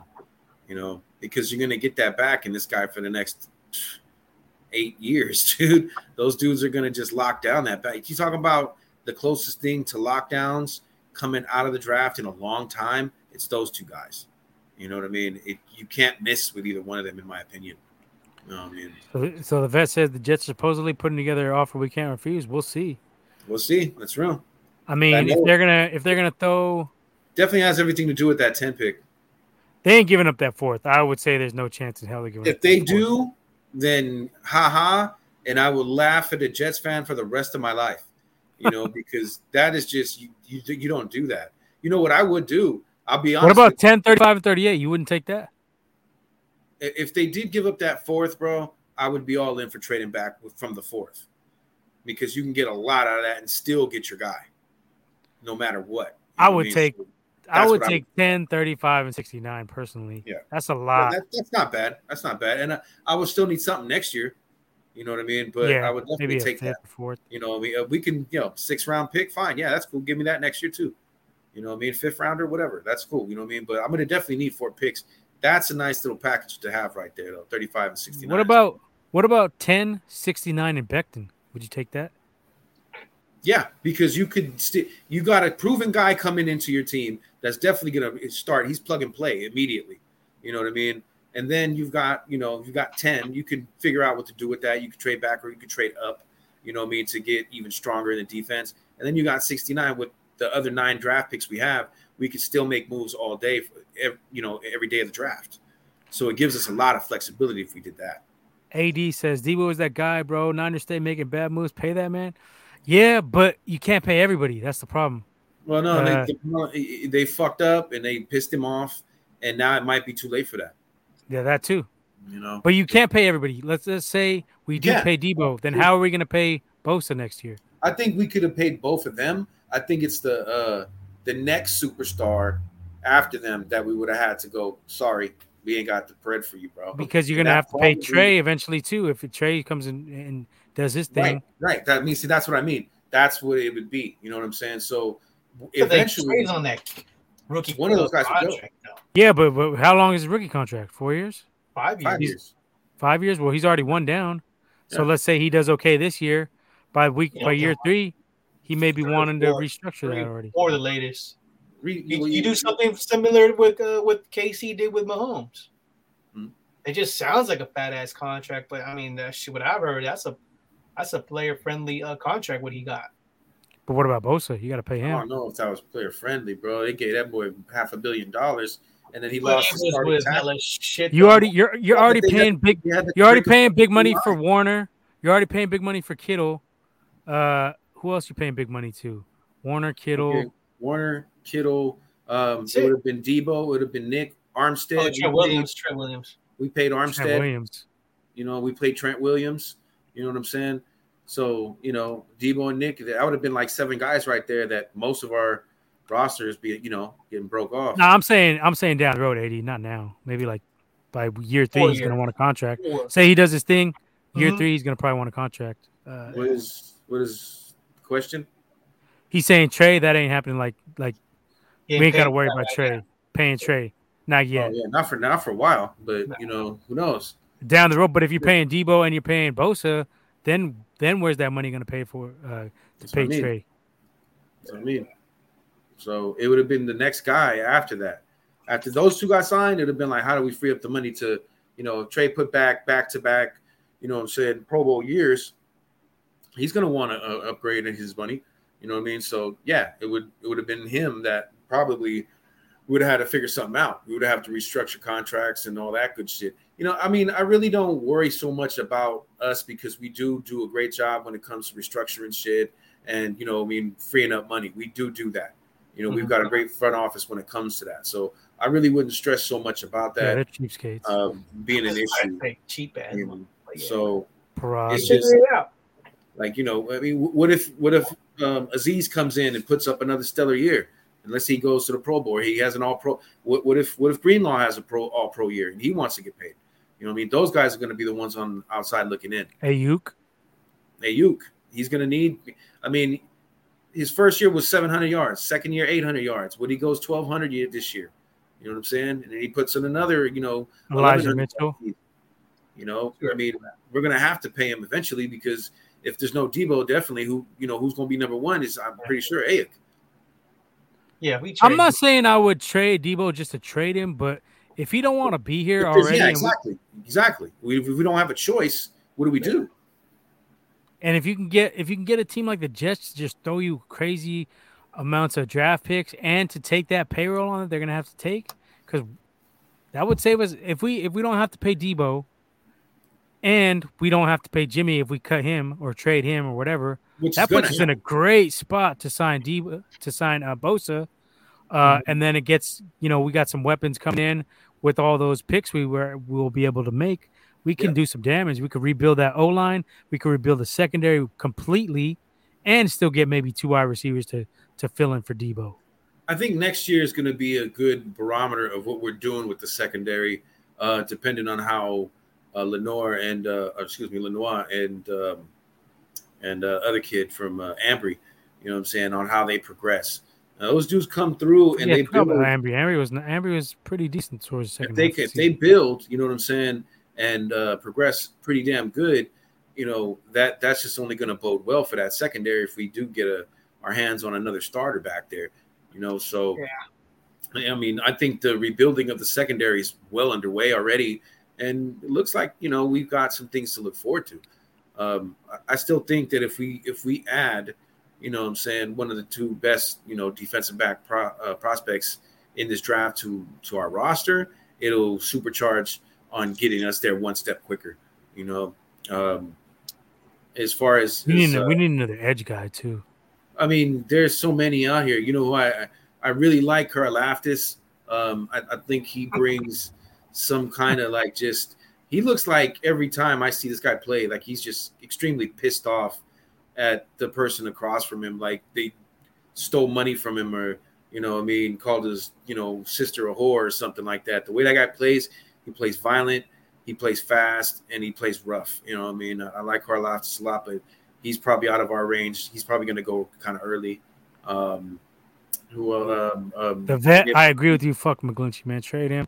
Save us some money. He's terrible at pass blocking anyway.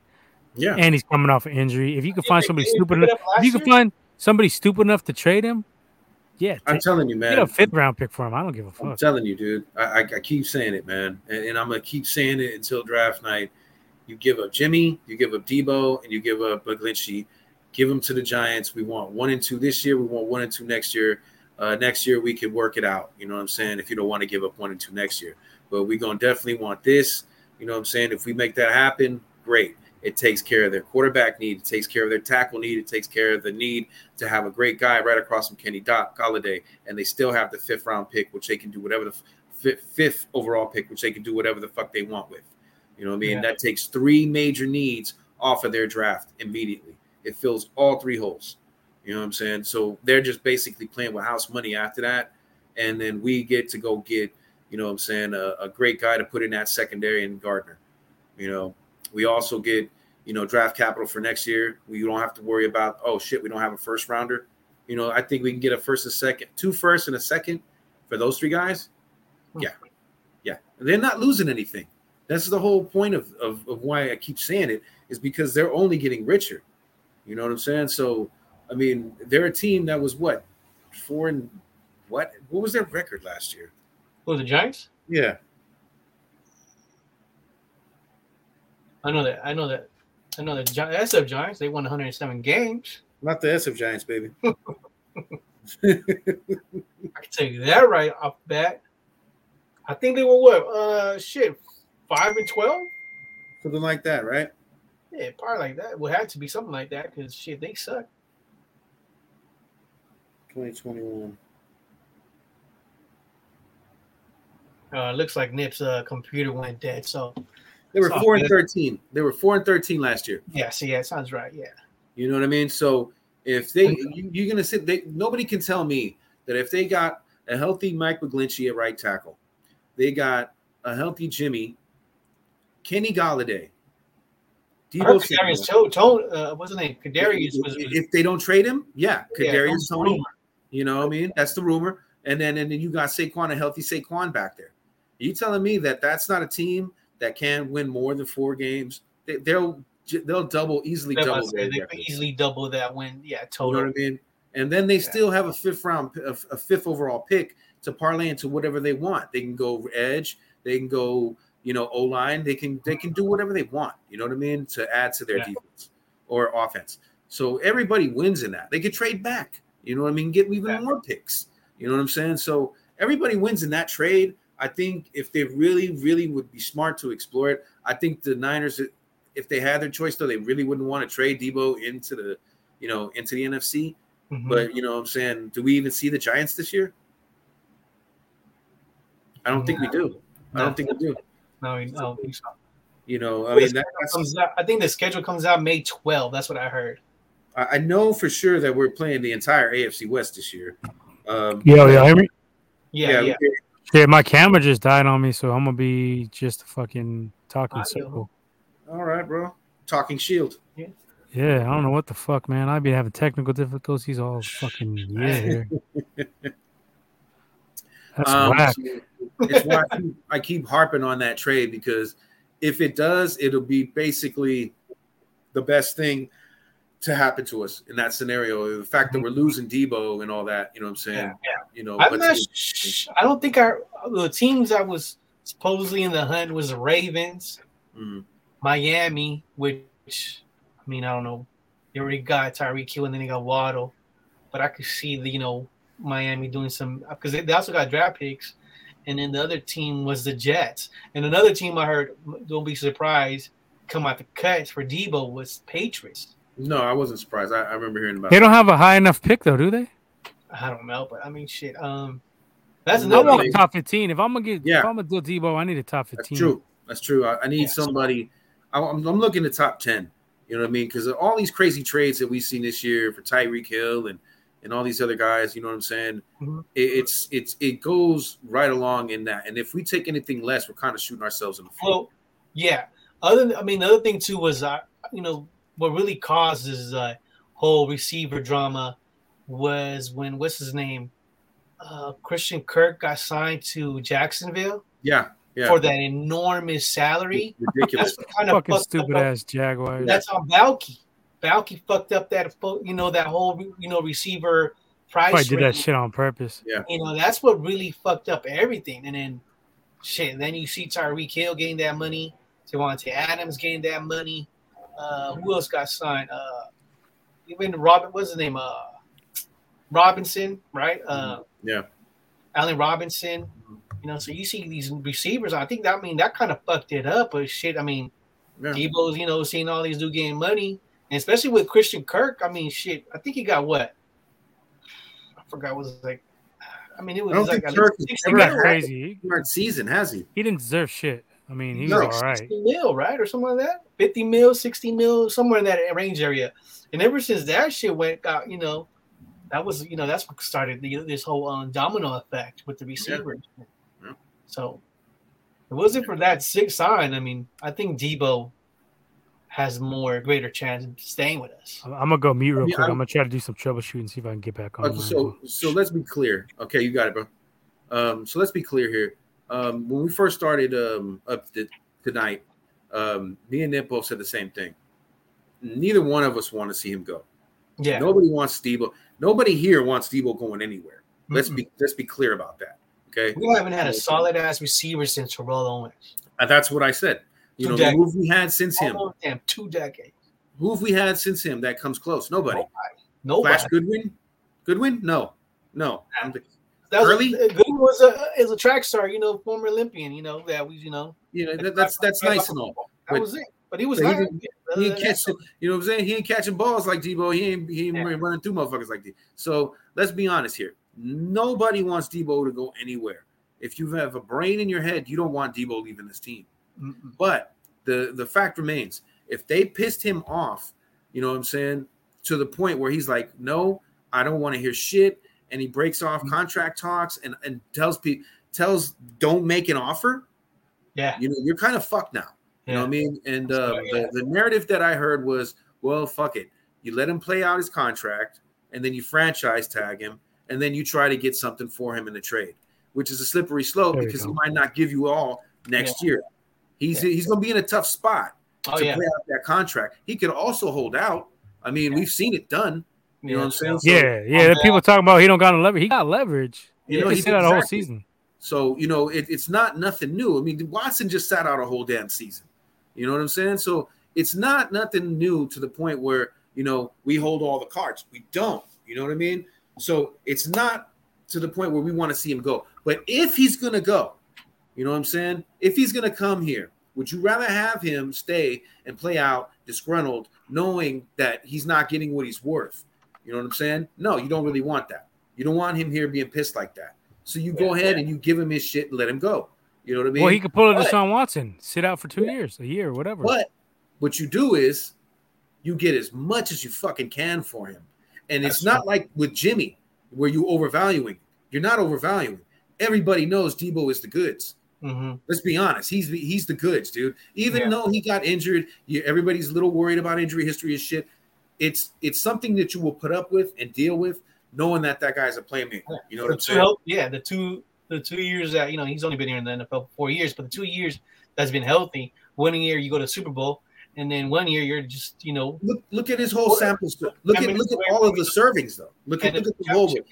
Yeah. You know what I mean? Look at the whole thing, though. Like, even when he got injured, before he got injured, he was still balling. Yeah. He won us that Green Bay game, you know, all that shit, you know. He won us all the playoff games. He won us everything. Bro, he did it, you know. I mean, nobody wants to see him go. But if he's going to go, no. We need top 10 status. We need top 10 overall and above if we're going to give him up. We're not fucking around. I would say top 15. I would take a top. But it would have to be – I would have to take like – it would have to be like a third or second and a third. I can't do it, bro. I can't do it. It's got to be top 10. It's got to be top 10. He's worth it. And who knows? Some guys, you know, first 2 years in the league, they get injured. They take their licks. And then they're just, you know, they're Iron Man the rest of their career. Look at John Lynch. You know what I'm saying? He got injured a couple times in the beginning. And then for the next, like, 7, 8, 9, 10 years, the guy never got a fucking, even a finger sprain. You know what I'm saying? So Debo could be one of those guys. He just needed to grow into his NFL body. True. Yeah. So, and even if not, who cares? We're losing a major fucking weapon here to help Lance grow and get better. You know what I'm saying? So I can't see us taking anything less than a 10. You know, I wouldn't, as a front office guy, accept that. You know what I mean? Jimmy, whatever. You know, you fucked up. Debo? No, there's no denying Debo. Yeah. You know, that's just how I feel about it, bro. And what was your take on it, Leo? Just the whole situation. Like, are you want to trade him? You want to keep him? I'm sure you want to keep him. Yeah, I would still try, you know, try to make a deal, you know. But like, you know, like Sel says, you know, if he doesn't want to be here, why keep him? Try to get as much value from him as you can. Sucks that he doesn't want to be part of this team. Doesn't want to be part of the future. And, you know, and then, you know, you realize, you know, this is business. So it's a business. So, you take as much, I mean, whatever value you get out of them. Yeah, it would be sick if you get them like a first round, maybe two, you know, this year's, next year's, you know, see what happens. But, yeah, you try to get some somebody out, value picks, and maybe even the player if you can. Shit, why not? Well, that's what the vet said, too. Right before we answered Ad's question, he was like, he would rather like you said, Nip, he's filling your trade proposal with fucking with the Jets to try to get Becton on the team. You know what I mean? And that's dope. You know what I'm saying? I'm all with that. You know, but if you end up at that 10 spot and you got a chance to get Linderbaum, that's, you know, I kind of would roll with him. You know what I'm saying? Over Becton, but that's also a pretty good little deal there because you basically just rebuilt your whole, you know what I'm saying, offensive line for the future. So it's not a bad idea, you know what I mean? But I think some people would be a little upset going lineman, you know what I'm saying, if you did get that trade, you know what I'm saying? But when you got a franchise QB, your franchise QB, Trey Lance. That's what I'm saying. It's understandable to run that, you know what I mean? Because now you'll have your bookend tackles. And you got your center of the future that's going to learn from Mac if he plays one more year, which I would. AD says money always make things better temporarily. just like the Chiefs, they went and got, you know, Creed Humphrey, right there. You know what I'm saying? The future right there. Yep. But if they didn't give what's the name all that money, they'd still have their starting tackles. You know what I mean? From the Super Bowl. Mahomes. Yeah. So that's what fucked them over. When they paid Mahomes, they just basically said, oh, okay, well, we got to restructure everything when it comes to this O-line. Well, that's what I'm saying, is that if Trey is what we think and hope he will be, that day of reckoning is coming. We're gonna see a lot of bloodshed on that. Smart to do that deal with what's the name and get Becton, and then maybe snatch up Linderbaum at number 10. That would be totally smart. If is and it's awesome because if Banks does show up next year and he shows out, then what I'm saying, you don't really have a lot to worry about. You got one guard spot to fill. You know what I'm saying? Because, Brunskill's not going to be here for another 3 years. I say he's probably gone next year. Sip some Fiji. That shit is the best water out there, man. Hopefully they sign us and then give us a little endorsement. Yeah, show some love. Fiji's off the hook, though. That shit hits. Anyway, let's transition to some NBA playoff talk real quick. I think we covered all our Niners and draft. And if we're going to do a draft special on the day of or the day after, we'll cover some more there as well. So let's get some Warriors talk in here, a little bit of NBA playoffs in general. Big loss. I thought we were going to get the sweep. What was that, Thursday? No, Sunday, my bad. Sunday. Yeah. Sunday. I thought we were going to get that sweep on Sunday. And we just came out really flat. And Denver shot the fucking lights out. They shot better than I've seen them shoot all season. Now, Jordan Poole didn't play great, but I don't put that all on him. He was injured. Some of the missed free throws were killer from Steph and Clay. I think they missed 5 combined, if I'm not mistaken. Plus, they had Aaron Gordon on him. He looked like he had a little difficulty, being guarded by somebody bigger. He did have 10 assists, so – and defensively, but the defense, man, they were getting lit up with some of that 3-guard shit. Yeah. So I'm not. Who did what? You can't. You're gonna lose a game when Denver as a whole team is shooting 50%. Yeah, they were killing 3-point line. And then they had everything to fight for, man. This is elimination. Yeah. They're gonna shoot their best shot. Yeah. Even with the Warriors, with the you don't ever see Steph miss 4. Free throws. You don't see even Poole. I think Poole and Steph are like number 1 and number 2 in the free throw percentage. But like Denver just try to stay alive. That's what they did. Got back to the corner AD, I agree. NBA is one of the more rigged leagues, I would say. Definitely, they were getting some hometown cooking. Yeah, but when Steph's missing free throws, you can't put that on the fucking refs. This dude is missing fucking free throws. And then, 4-3. Like, when was the last time Steph even missed 2 in a game? Yeah. I want to see the stat on that. College, maybe? High school? Wow. To miss 4? That was wild, man. And Wiggins, man, I've been saying, do not give Wiggins the ball in the clutch, dude. This dude could score in the second and third quarters. He can score these little garbage points and not garbage, but non-meaningful, non-super impactful points. But in the fourth quarter, keep the ball away from that guy. What was that design on the play on the pass in anyway? A lob pass to Wiggins, like that was on Porter. He had already missed that dunk, that tip in. All he had to do is tip it in or just slam it down gently. This dude tried to like fucking yam it down hella hard and bricked it. That was within the last minute and a half, I believe. Yeah, and then he had that one. He watched the ball roll out of bounds off the free throw that Denver missed. Like, what the fuck are you doing, Wiggins?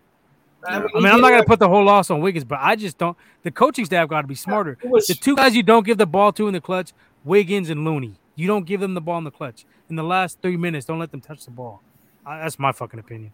I think when it comes down with this loss, like I said, you don't – it's hard to beat – if you're going to beat the Warriors, your whole team got to shoot more than 50% 3-point. And then we played sloppy. Draymond gets fouled out. There was couple of them were ticky-tack fouls. Draymond fouls out, I believe, in the 6th or 5 minutes left in the fourth quarter. There was some turnovers, just like that one with that inbound. Porter tried to throw it to Wiggins, and then you got Austin Reeves, fucking jump man. I got hops on that play. He takes the ball away, but you still were you still had opportunity, but. And then it's on the road, but I think the Warriors gonna win this one on game 5. I agree, but it would have been nice to get more rest for them. Yeah, exactly. You want, especially with, I wouldn't be surprised if Steph starts this game 5, and then I wouldn't be surprised if they go maybe cool with we need to see Steph, Clay. GP2 needs to be in there. He hasn't getting any. He didn't get any run. Yeah, and then Kuminga looked nice. Kuminga looked nice. Yeah. There was. He might be playing a little bit better than Iguodala. There's been times that Iguodala looks kind of somewhat lost. You could tell he lost a step. I wouldn't be mad if they had Iguodala play a little bit more, but definitely want to see Kuminga. Definitely somebody that you're not going to see play anymore. Maybe it's Bielisa. Yeah, give Kuminga all his minutes. There's times rather than taking a shot, he wants to get fouled. I think that kind of messes up the rhythm. Yeah, but definitely. Yeah, you want to see Moody. I wouldn't mind seeing Moody too, but I wouldn't mind seeing Kuminga get some more minutes and also get that lineup be more. Even with Steph, Clay, and Poole, that team is fast. And now you add Kuminga to that mix for a little bit, probably 5 or 6 minutes. You get some nice plays, with the dunks. Also, he's not scared to shoot that three. So if you want to get a quick run, throw Kuminga. And he could tire out Jokic. When Jokic was guarding him, he couldn't hang with him. He was running around by Jokic. Then you might see Kuminga get some foul trouble.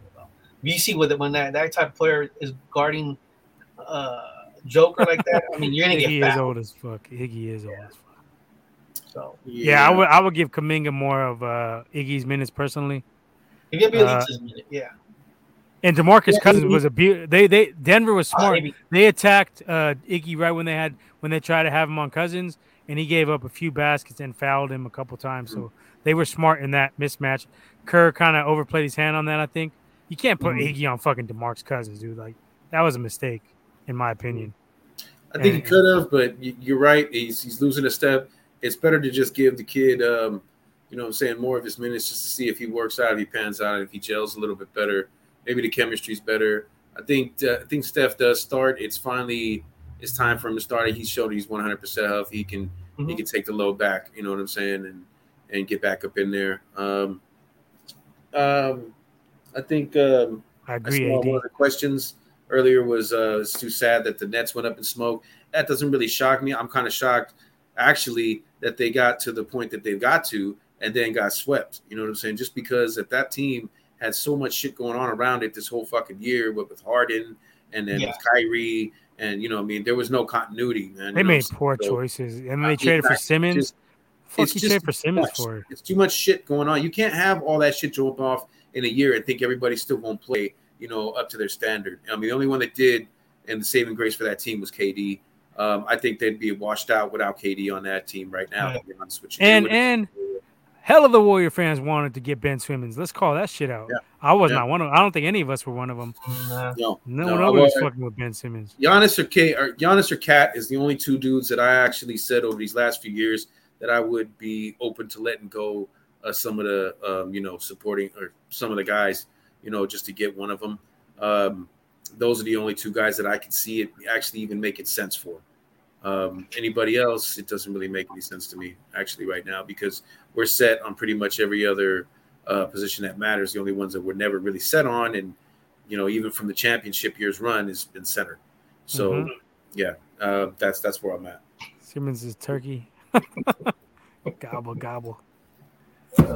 Yeah, I don't fuck with Simmons. I never wanted him. Even if say he did play for us, it wouldn't make sense. We already have defenders. We got GP2. We got Draymond. Yeah. He's not going to score for you. We have point guards already. It wouldn't have made no sense for the Warriors. Yeah. And then that trio of Simmons, Durant, and Kyrie, they haven't even played 1 minute. So there's no chemistry. Exactly. That's the fucking toxic trio. Yeah, the trio of toxicity right there. That's except for Durant, he's not super toxic, but he be kind of moody and shit. Yeah, sensitive a little bit. Well, either way, I'm pretty sure that if he had a do-over, he probably wouldn't be over there right now. He's probably looking at that fucking bullshit with Draymond like, man, that's all I had to take? Yep. I didn't have to fucking deal with anti-vaxxer and fucking, the drama. Fucking wide open threes from Steph, just kicking it out to you. I'm telling you. That's what it was, because when he was here with the Warriors, he wasn't getting double-teamed. Who was getting double-teamed? That was Steph.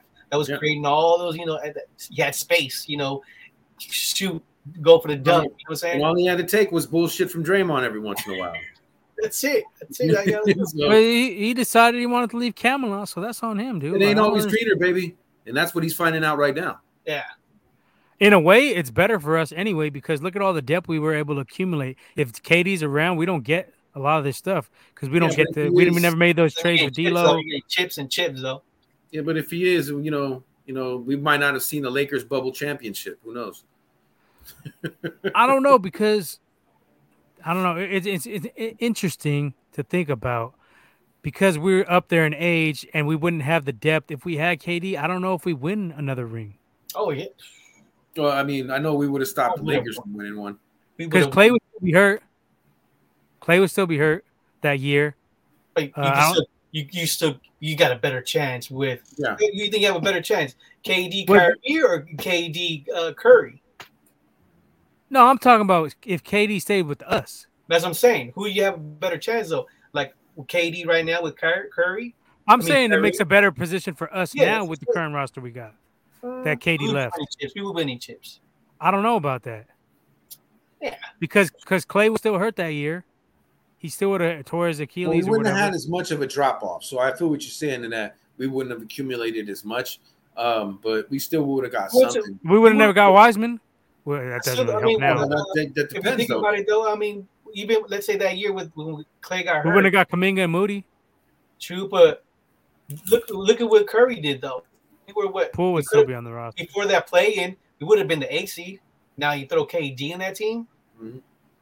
I just don't know if we would have got a ring out of it. It would have been tough. Giannis and then probably would have beat us. KD, all right, let's say was no Clay. KD and Draymond? Maybe. It would be a good series. And Wiggins? Because we would have still got Wiggins. We wouldn't have had Wiggins. No, we didn't get Wiggins. We would have. We got what's the name? Who did we parlay into Wiggins? D'Angelo Russell. D'Angelo. Yeah, we would have still got D'Angelo though. No, we wouldn't have. That was part of the KD trade, sign and trade. Was it? Yeah, because he was. Yeah, we got him from Brooklyn. Right, that's right. That's true. Yeah. So we wouldn't have no Wiggins. It would be a rough core. I'm telling you, because we wouldn't have had the money because KD was going to get paid top dollar. So I think it was kind of a blessing in disguise for him to leave us. I think we ended up with he got the shorter end of the stick. We would have had a down year, but it wouldn't have been as down as the year that we did have. But we wouldn't have the bright future to look forward to because we wouldn't have Moody, Kuminga, Wiseman, Wiggins. Owners. You know what I mean? And those guys are aggressive with acquiring talent. Yeah, they do not give a fuck about it. I don't know. Exactly. They've showed that they're willing to spend. They're like a bunch of Eddie D's, bro. So that's why I don't know about that. I will agree with you, though. We wouldn't have got all what we've gotten. And I can't argue with that at all. You know, extends a dynasty. You know, we will have to see that. You know, we're going to be more competitive for longer now because we have the future guys ready to go. It's tough for me to argue with that too. Yeah. Nah, because look, we wouldn't have had all them dudes. That's what I'm saying. I'm saying it's tough for me to argue that point. I got you. Okay. Yeah. You know, what does AD say about this? He says Game 2 is clear vision that if they play like that, they are better than KD. Yeah. See, I mean, he agrees, but I don't know. It just comes down to like we could have maybe squeezed one ring out of KD, but in the long term, we're better off without him. I think so. Well, it's Russell is a sucker too. They're not going to stand pat on their heels, bro. They're not the Niners front office where it's all about making money. You know what I'm saying? There was nothing to do though because we'd be maxed out with KD's. With KD's money, we'd be already over. You would always get that. We either get a year contract and then option if you want to stay. So I mean, he was. But we don't have no money to sign vets, so we would have to do it this draft. We wouldn't have them high draft picks. We wouldn't be able to get Kuminga, Moody, or Wiseman. Yeah, Poole though. We were playing Poole. It's true. That's what I'm saying. I think it would be the cover would be more bare once these guys retire. So I mean, whatever. I mean, we're championship contenders, and he's not. So I think it starts with the guys that want to spend that money too, though. That's what I'm saying. So, you know, what I mean, it's not like we're working with the Niners, and you know what I mean. And hey, let's save money. You know what I'm saying? And so we can stay competitive. But with Durant's money, we would already be over the Durant, Curry, Clay and Draymond would already put us like way over. Well, so we wouldn't be able to make much money. They were on the team, yeah. We already were over the luxury tax and all that. And our bench was already dwindling, and it would have got worse, is what I'm saying. It would have got even worse. We wouldn't have any money to – we'd have to get these vet dudes. I mean, like I said, we probably could have squeezed the ring out of it. I don't know. Hindsight. I think we could have. Would have we? That's the question, because of the deficiencies that we had would have had to deal with at that time, you know. But as far as – who made it out of the West? The Suns? Would we have beat the Suns last year? With KD? With KD? No Clay, though? Possibility. Just tougher.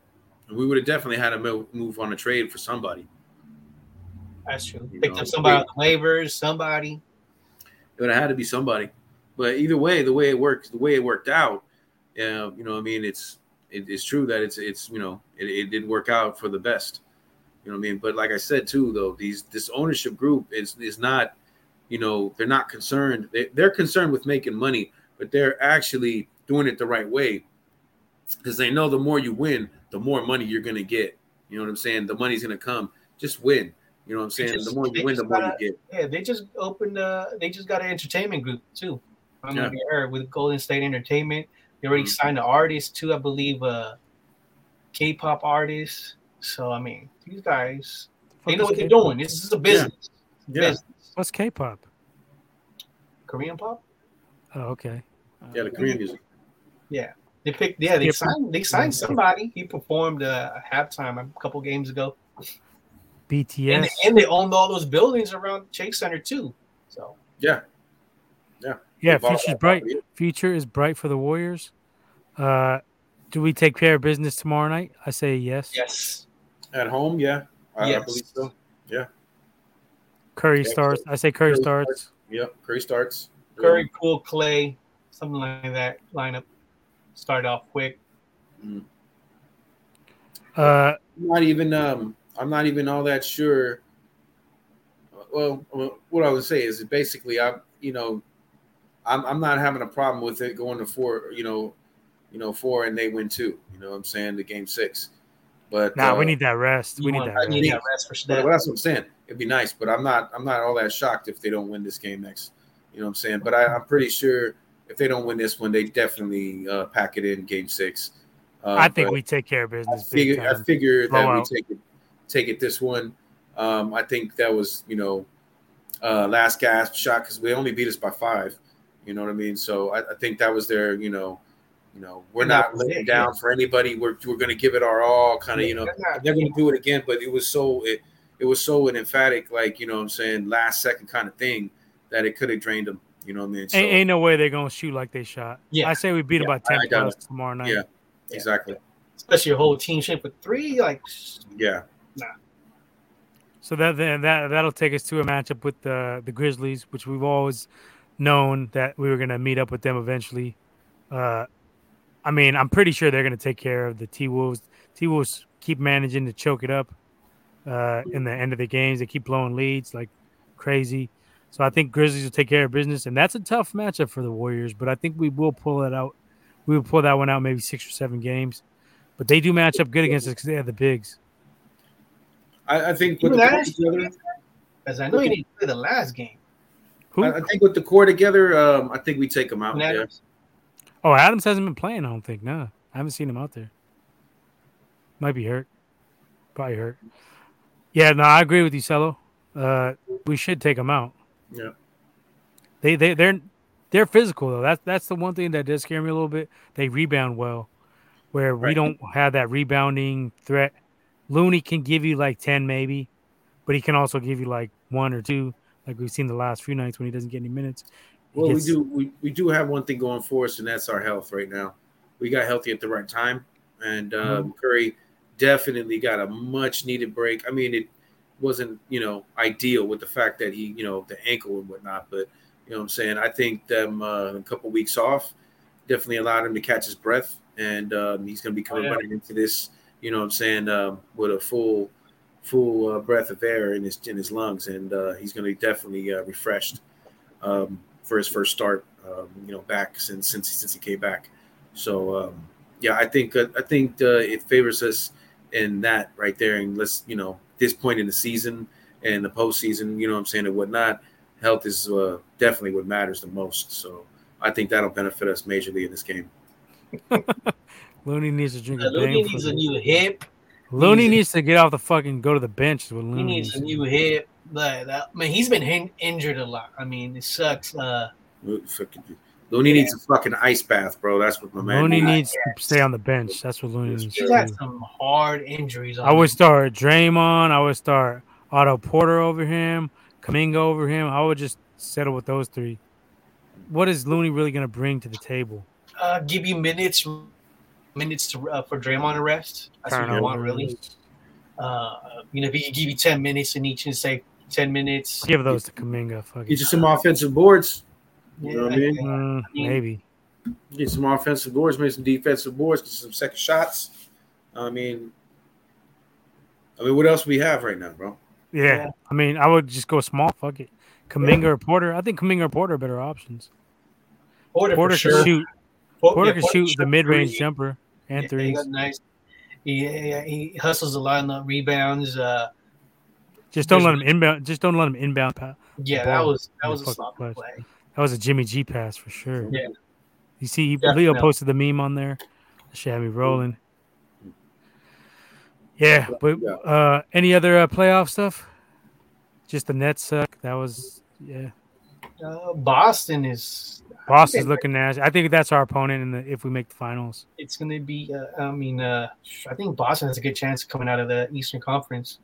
Yeah, cuz I don't take Miami serious and Philadelphia doesn't even want it. Don't look like they're tied up with the Raptors now, I think. Or are they 3-2? They're down 3-2? No, they're up 3-2, but still. They're up 3-2? Yeah. They don't want it.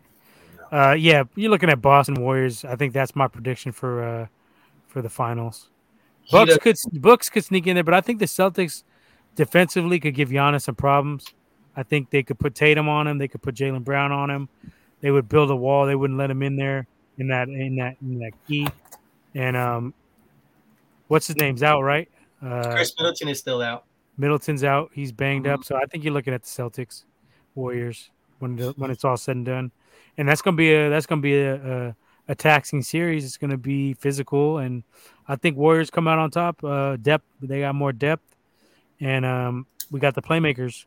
So I think we come out on top. And then Zach LaVine looks like he has entered COVID-19 protocol. So they were done anyway. Yeah, Bulls have been pretenders all over. Yeah, and Caruso has a concussion. So look up the Bulls' record against like the winning teams. They're garbage, dude. They're like fucking weak. And they've been getting blown out by Milwaukee the last two games anyway. Yeah, it went downhill for them once Lonzo Ball got hurt and he was out for the season. Yeah, Balls are weak. I don't fuck with them. All right, let's see what else we got on the agenda. You guys get a chance to watch the Fury White fight? We could talk about that real quick. We ain't got to spend too much time. I missed that shit. You didn't miss too much. I'll give you the recap. Fury was just. Send you a link, Solo. Yeah, you might have sent me some. I was busy though, bro. I couldn't. I was at work. I didn't even know there was a fight. Yeah. It wasn't a great fight. It was slow paced. Fury was just jabbing him, keeping him at bay. White had no answer. Knockout plans though. White had no answer, and nice uppercut put him out. Am I echoing? No. Okay. Must be in my. Hey, did you watch that fight? Fury put him out with a nice uppercut, and I think it was, 6th, 7th round? It was not a very entertaining fight. Dillian White had no answer for Fury. He was too short. He couldn't get in there. He was getting salt and peppered all night, 1-2s. Fury looks nice. But that brings me to a bigger question. I think we've talked about it a little bit here. Where do you have Fury? Because a lot of people are putting him up there like in the top 3 heavyweights all time. Well, he did something that a lot of cats don't do. You know what I mean? You know, he was lineal champ. You know what I'm saying? Basically, beginning his career to damn near the end. You know what I'm saying? And the guy, you know, he unified titles. You know, he fought cats that were put in front of him. You know what I'm saying? It probably wasn't the best of, you know what I'm saying, competition. I mean, the Klitschko's definitely do you know, qualify as the best of competition. Don't get it wrong. But he was up there. He was, you know, it took a while, but you know, my man did his thing. And even when he left, he came back. He's still lineal champ. So you can give him his props, man. You know what I mean? Definitely can. And he definitely, you know what I'm saying? He take a licking and keep on ticking. You know, we've seen that, you know, in both fights or in every fight that they had with Wilder, you know what I'm saying? And say what you will about Wilder, the man had power to put you to sleep. You know what I mean? And he did it to many other guys that he fought, you know. So you got to give him props. I would have liked to see him fight Ortiz or and I still want to see him against AJ. So for me, I wouldn't put him top three. I think the same kind of fight from what I was hearing and from what you just, you know, explained to me. I think him and AJ is the same kind of fight. It shakes out the same way. I don't think so because AJ got a nice jab. Well, he's long, he's tall, he's bigger than White, but I just don't think it, you know what I'm saying, he has the jaw to take it from Tyson. You know what I'm saying? That man, he puts it down on you and then punches when he puts you, you know what I mean? He's got like an 80 something wingspan or something crazy like that, right? Yeah. I mean, he hits you from back there, you're going to bed. It's just the way it is, bro. It's just. Who are you talking about, Anthony Joshua? No, yeah, I'm talking about Tyson. Tyson versus Anthony Joshua. Versus Joshua. You know what I'm saying? So, I mean, I don't know if you guys heard of the last. About Fury cheating, bro. I think that was kind of suspect, but I don't know. I don't know about cheating.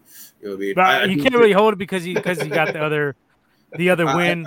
I do think he got away with that extra generous count.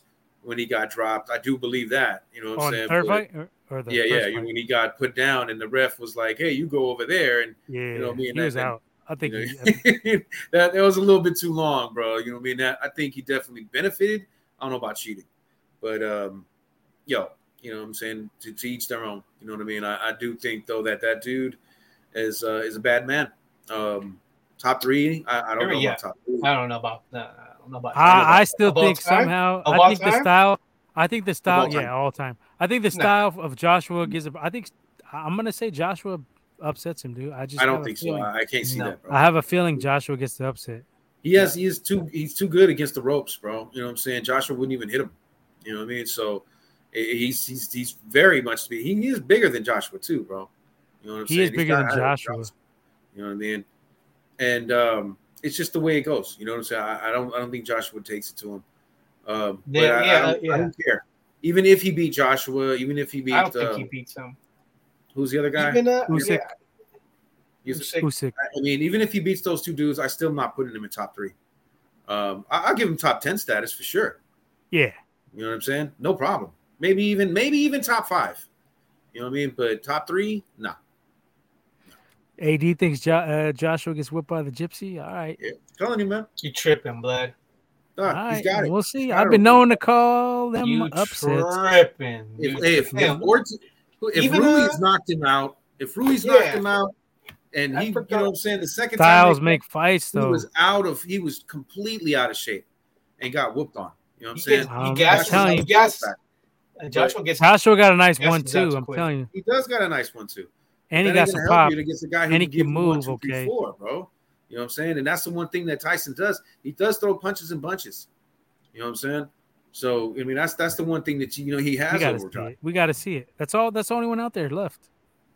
Because I think he's too big for Usyk, personally. Didn't he say he was retiring, though, after the White? That's what I heard. Then, like 1 minute later, he brought out Francis Ngannou and said, we're going to do this fight. Fuck out of here. Yeah, well, I mean that's an exhibition fight, right there. No, right? Well, supposedly there was they haven't clarified whether it'll be. No, it's because the UFC still standing in the way of it. That's why, you know what I mean. Which is stupid because they could definitely make some paper off that too. Yeah, I agree. I agree, AD. I agree. Joshua just looks like a beast. But if you want to do the triangle theory, look at their fights against Klitschko. He was knocking Klitschko down. He was dropping him, whereas Fury couldn't put him down. Klitschko's over his prime, right? When he fought Fury. Both of them, though. Yeah. When he fought Fury and when he fought Joshua, he's over his prime. My point is that Joshua was hurting Klitschko. He was dropping him. I think he eventually knocked him out. Whereas Whereas Fury wasn't able to knock him down even. It was more of a pity pat fight. That was the Fury that was all drugged out though, but you got to remember that. That was cocaine out. Yeah, that was cocaine out. He's not that guy anymore. Suicidal Fury, yeah. You know, he's the Gypsy King. Yeah, we'll see. Mike Tyson was I'd love to see the fight. Yeah, I'm not saying that. You got to see it. I'm just saying we got to see this one. This is the one we have to see. Because that's the only test left out there for him, right? I mean. That's it pretty much. There's this. I don't even really call that. It's just another challenge. You know what I'm saying? At this point, you know what I mean, because they're so close to the end. Well, he is. I don't really, even if he's like, does come back to fight, I don't think he does any more than maybe two. You know what I'm saying? Maybe. You know what I'm saying? He might have one left in him and a big, prize fight at that. He'd be good with it. But the way he was talking. You know what I'm saying? It just seems and then the fact that he brought out Ngannou, that's nothing but a prize fight anyway. You know what I mean? That's all just about money. That's nothing. You know what I mean? Supposedly, I was hearing rumors they're going to use MMA gloves. That would be some added. How many people would tune in for that? Hell of us. You know what I mean? So that's like let them get takedowns at least. That might as well be a BKFC fight. You know what I'm saying? I mean, 8-ounce gloves for those monsters? Forget about it. I've seen some of those. Those are brutal too. Dude, those BKFC bare knuckle fights are real. Yeah. Those guys are real, bro. Those are badasses. That shit is. Gotta watch them. I watched a couple. Those are crazy. I'll be getting linked. That shit'll sell. That shit'll sell. Fury versus Ngannou. Yep. If they have regular boxing gloves, regular boxing rules, one-sided, easy victory for Fury, for sure. Good. Tank fight is going to be legit. When is the tank fight? It's 30th too, right? I think it's the 30th. I think it's this weekend. No, that's a Shakur Stevenson fight. I think both of them are on the same night, isn't it? Is it? Maybe I'm wrong. Maybe it's in May. Pull up the schedule if you get a chance. That's the other fight we have to talk about real quick. Just a preview. Valdez Stevenson. I think we've already talked about it. I think Valdez. He's going to be a game competitor, but I think Stevenson is the cream of the crop when it comes to. 135, 140, 130, and that whole area, 135, 140. I think Stevenson will be the best fighter of that group. I think he takes care of business against Valdez, and Valdez didn't look too impressive his last fight around. The last fight I seen him in, when he got popped for PEDs, and he looked like shit that same fight, and they still let him fight. So I'm gonna go with Stevenson in this one. I think he's gonna get him with the 1-2. He's got better timing. He's gonna box smart. It'll be a boxing match, and I think he gets the win. Unanimous decision. I don't think anybody's getting knocked out or knocked down even. But we'll see. It's on Saturday night. Y'all got any thoughts on that one? Yeah, definitely. I would pick Stevenson. Maybe probably somewhere. I don't know about knockout, but definitely a unanimous decision. I would say. All right. Well, shit. Let's just cover real quick, like what we're watching, that type of shit. We usually do it towards the end of the night. Well, what are we watching right now? We tried to talk about Moon Knight, and then that was the end of that. Oh yeah. We missed that one. So I'm only on. I just finished episode 3, so I'm one behind. So keep that in mind, please. I don't want to get spoiled shit. But overall, I like it. I think it's been a breath of fresh air into the Marvel universe, a different take on the superhero thing, and nice action, some comedy. I give it a pretty high rating. I'd say like an 8. Back on that, Tank Davis. That's on May 28th. Oh, okay. Shit, I was way off. My bad. Yeah. The two other fights. Okay. Yeah. Go ahead, Phil. Go ahead.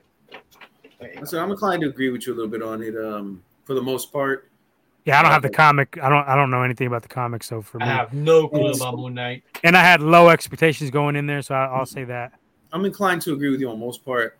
Only thing that I don't like about it is that, and that's why, because I did read some of the comic, and from some of the other comics that, the older ones from, the 90s and whatnot, it never really seemed to me that it was humorous. You know what I'm saying? Mm-hmm. I guess they might have had their moments and stuff like that. But the humor that I got from the Moon Knight when they basically try to resurrected and you know, reborn kind of shit like that. It was, I think it was like a 2000, it was called The Bottom. And if you want to talk about humorous, it was humorous, but it was like demented humorous, because he started seeing his god, Khonshu, mm-hmm. as he was coming to him in visions of a dude named Bushmaster who he fought with a lot. You know what I'm saying? It was like a nemesis to him. And in this specific story, The Bottom, it shows a scene where he basically pulls. AD, I'm already on that shit. Oh, yeah, yeah. Come on now. Snowfall, everybody knows about that. Not you. So he pulls a shuriken and he cuts this dude's face off. You know mm-hmm. what I'm saying? And so whenever Khonshu talks to him, he talks to him as that guy missing his face. And then he's like, you know, making little jokes and clowning him. But, you know, that's kind of demented. Now, and what I'm watching over here with Disney. It's Disney. Right, that's it right there. Right. They're doing the same thing with a lot of the Disney shit.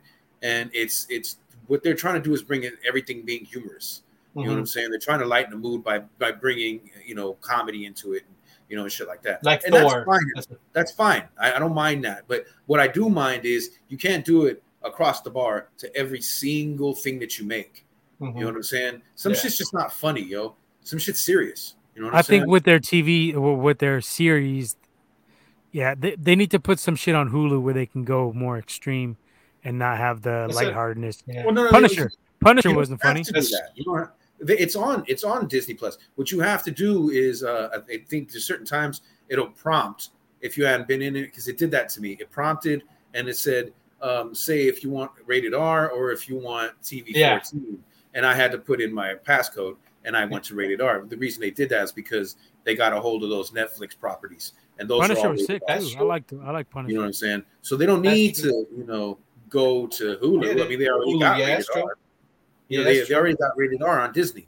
So I see where you're coming from, because you have the comic background where I never even read one Moon Knight. Yeah, I feel you know, but you've read a comic, so I've read a comic, but I never read Moon Knight. So no, I get what you're saying. I get it. I get exactly what you're saying. You've read, like, we've all read a comic, and we've all mm-hmm. seen the cartoon comic bubblegum shit that they like putting on TV because they want to get kids into it, and the little kids too. They want all that kid money. But the kids that actually read comics see that shit and go, "What the fuck, man?" You know what I'm saying? That's it. Yeah, that's what. You know, that's being it. They just think they hear a lot with Thor. Everybody gets pissed. Yeah, with the. Yeah, you know. They'll. Yeah, that's the same thing I heard with Thor. You know, they're making Thor a little bit too humorous. You know, I've been hearing it from Ray, which I thought, you know. Thor Ragnarok was, you know, was a good movie. Yeah, it was funny, but he's like, hey, that's not the comic though. So yeah, I feel you. I feel you. Yeah, you know, I mean, so some of it's okay, you know what I mean. But you're doing too much, you know what I'm saying, and you're taking away from the way the comic was really done. You know what I'm saying? Yeah, and for the true comics, exactly. So, and I mean, I understand, and those cats that are really hardcore, just, you know, no, this shit needs to be like this. Even they'll accept some of that.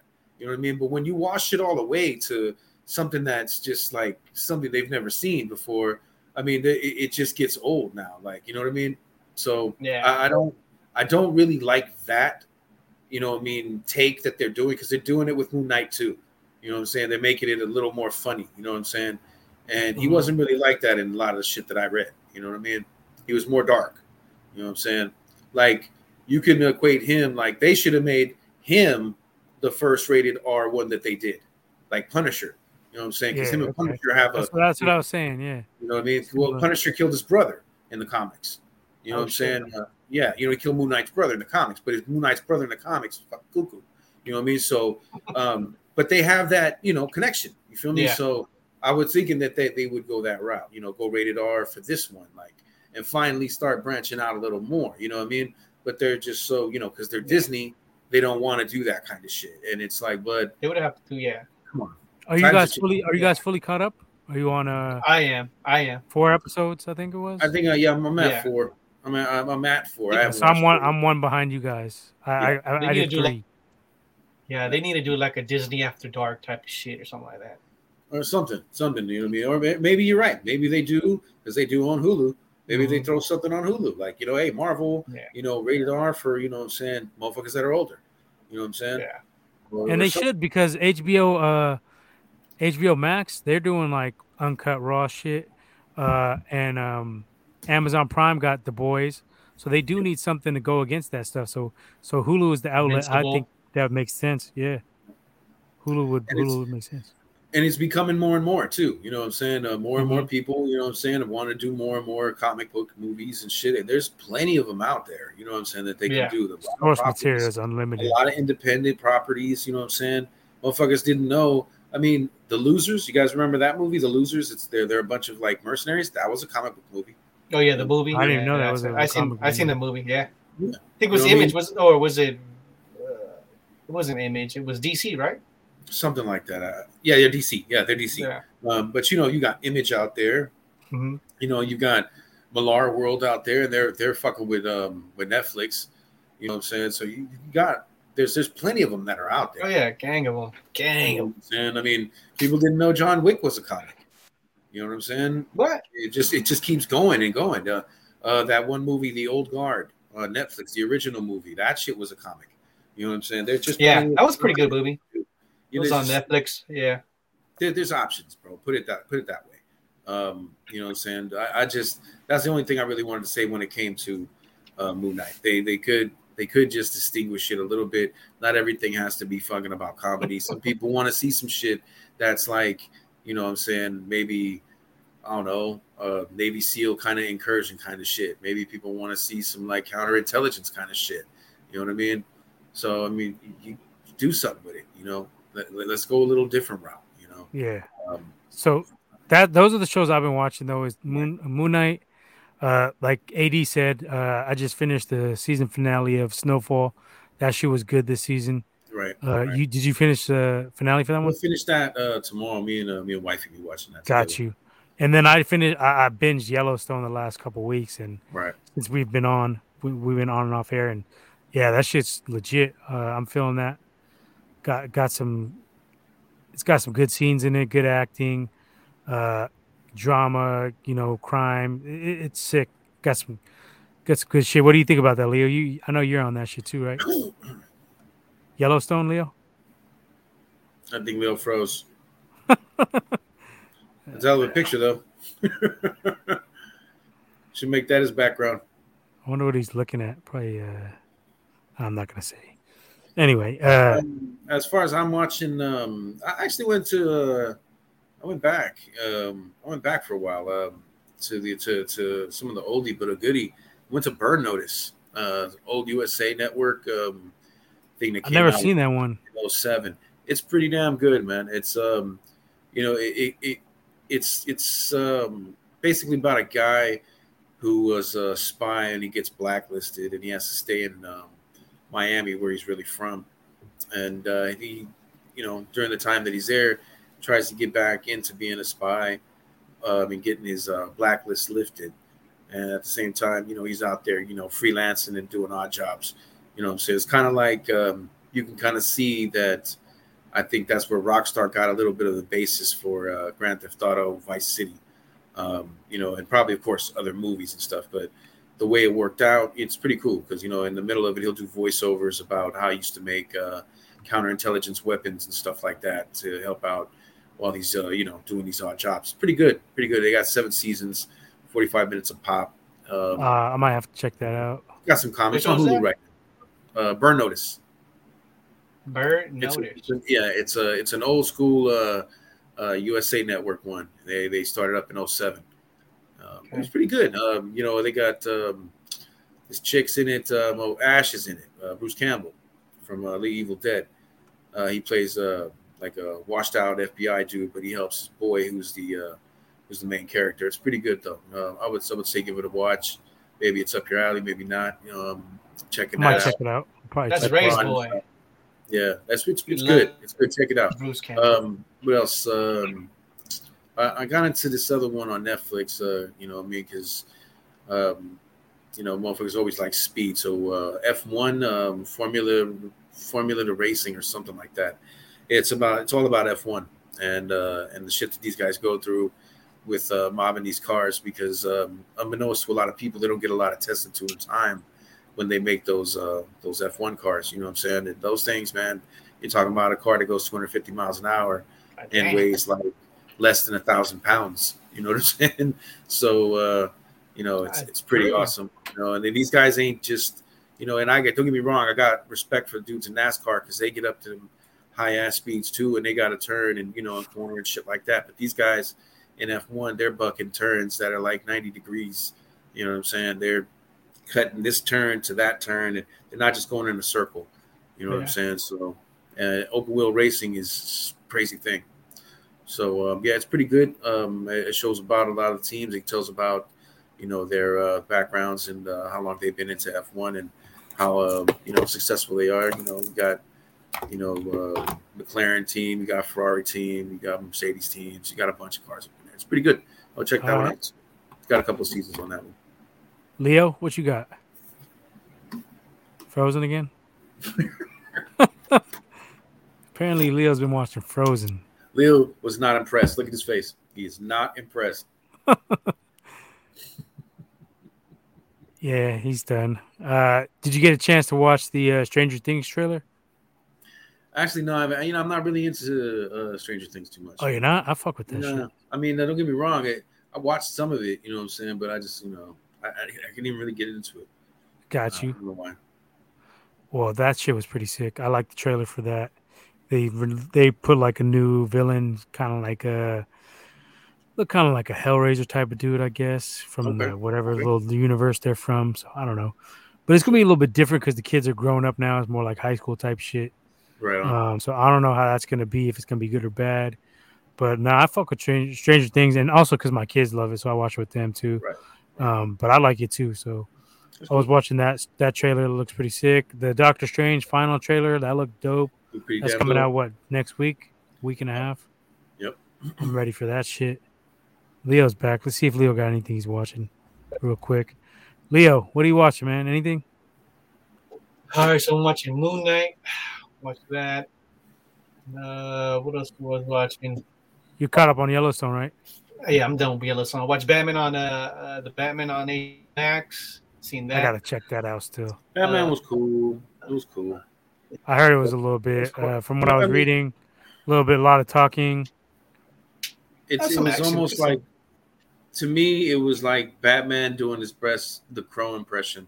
It was like dark, and they were like emo looking dude. It just, yeah, that's why I kind of stayed away. But I'll probably check it out eventually. Well, it's not bad. It's not bad. It's good. Okay? I just hear it's like 3 hours. That's what turns me off. To me, bro, and I mean, feel me. If you feel me on this nip, let me, Leo, let me know. To me, it felt like you've seen one Batman movie, you've seen them all. Yeah. That's the impression. Well, they're oversaturating it. I mean, how many different Batmans have they had the last 10 years alone? I mean, it's just too many now. So I don't know. I personally think Michael Keaton's the dude, and Christian Bale. I took this one as Batman, young Batman, still trying to figure out. He's not the playboy. He's not the millionaire yet. He's just Batman right now. So from that point of view, it was kind of dope. I'm not gonna lie, but I did feel like this was like a Batman that wears tight jeans or something like that. If if he's not wearing the Batman suit, I mean, that's what I got.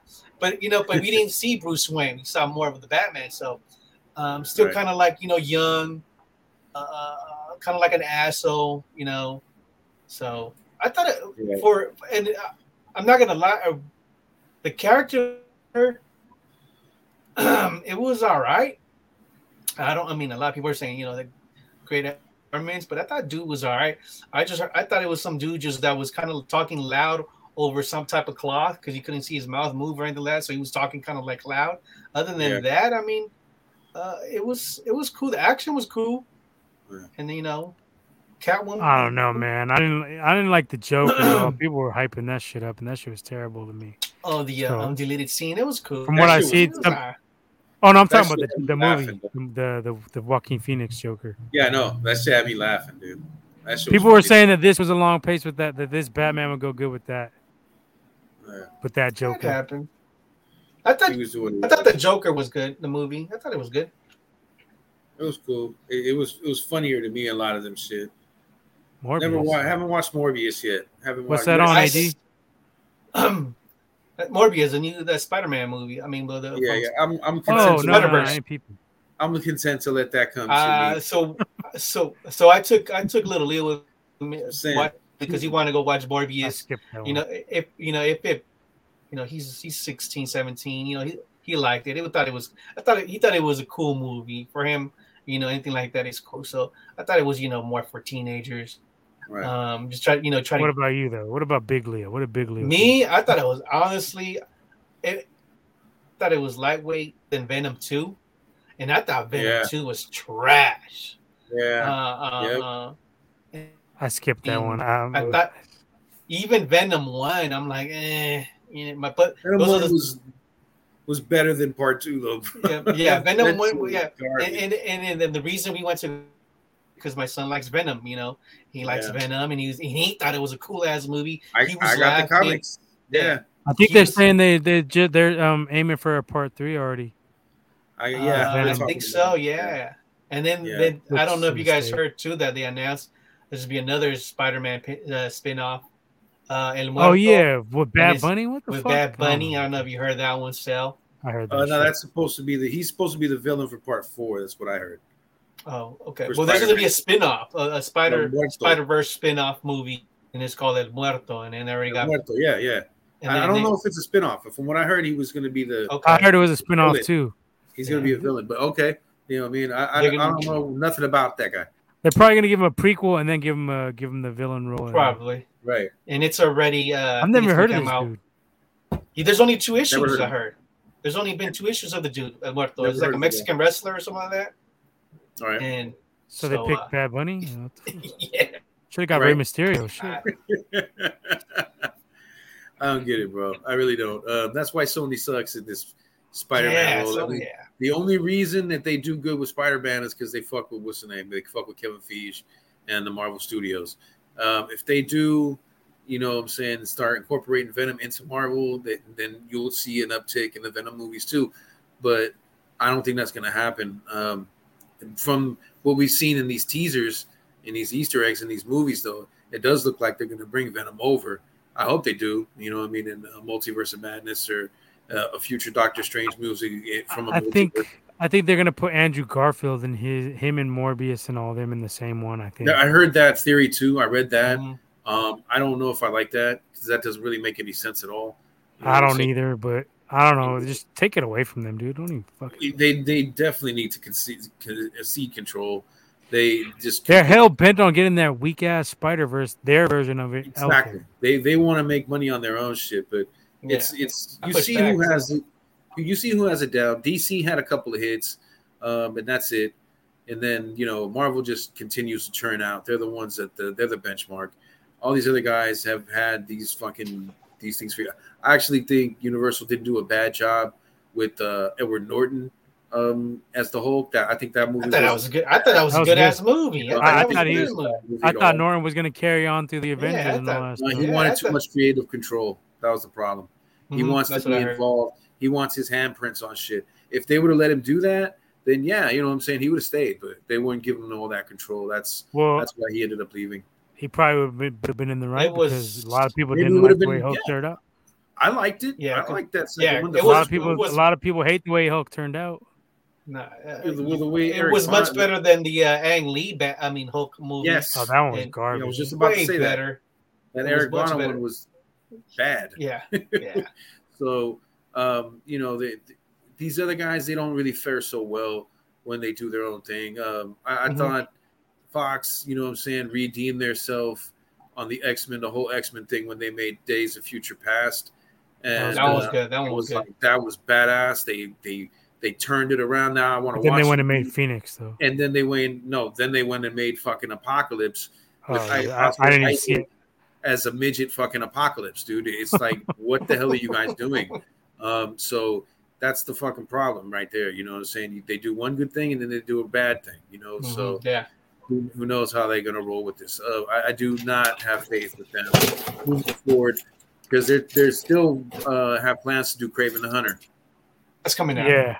You know, so they got Madam Web. Yeah. They got those coming out already, and then Spider-Verse too. They're committed to the Spider-Verse. You will eventually see a live action. What's the kid? Miles Morales. They're going to definitely do Miles in a live action. You know, probably bring him into the fold, some kind of shit. But that's just, you know, I don't know. Yeah, and I heard that they're going to introduce Spider-Man 2099 or whatever. Yeah, that's what I heard. 2099. Yeah, that's what I heard. Well, I mean, that'll be cool. I think that would actually be pretty cool if they do it right. Mm-hmm. They probably won't, but if they did, that would be cool because then you could see, like, you know, futuristic shit, which everybody's always into anyway. You know what I'm saying? They could really get weird with the suit and its capabilities and CGI and all that shit. That'd be sick. You know, that'd be sick. Yep. Totally. So that would be dope. I think they could definitely work something out in there. All right. Well, Morbius, shit. I don't know. I think it's about time to get out of here. I'm getting kind of tired. Let's do that. There. Energy levels dropping. We got to get hyped up for the draft Thursday anyway. Tomorrow, don't forget to watch the Warriors and then also the Giants. First place in the NL West, Giants, 13-5. They beat the Oakland A's tonight. They whooped on the A's. Yep. Did you put money yesterday on the Giants? Nah. I took them today. But I had a four-teamer and I lost it. Told you, Giants under. I took Giants today. They whooped them. 7 yesterday, 42. I put the money on the punk-ass Dodgers and they lost. Good. But Dodgers been hitting for me too, though. I think they were 11-4. Had to lose. Yeah. Started losing. Yeah. You have to lose. Yeah. They lost to the D-backs the other night. I had 4 out of 5. I had Heat. I had whatever the fuck else, some other ones. But yeah, I had 4 out of 5, and bitch-ass Dodgers, who I don't like anyway, played me. So that's what I get for taking them. Yeah, so I was just about to say. But they have hit for me, so I can't complain too much. But either way, fuck them. That's how you get fucking with them Smurfs. Mm-hmm. Yeah. Yes, sir. All right, we'll catch y'all next. Well, maybe we could work something out on Thursday, or if not, next week we'll be back. Right. Catch us online, Instagram, Anchor, everywhere, and we're gonna get the fuck out of here. Catch y'all next time. All right, peace. Let y'all. Hey.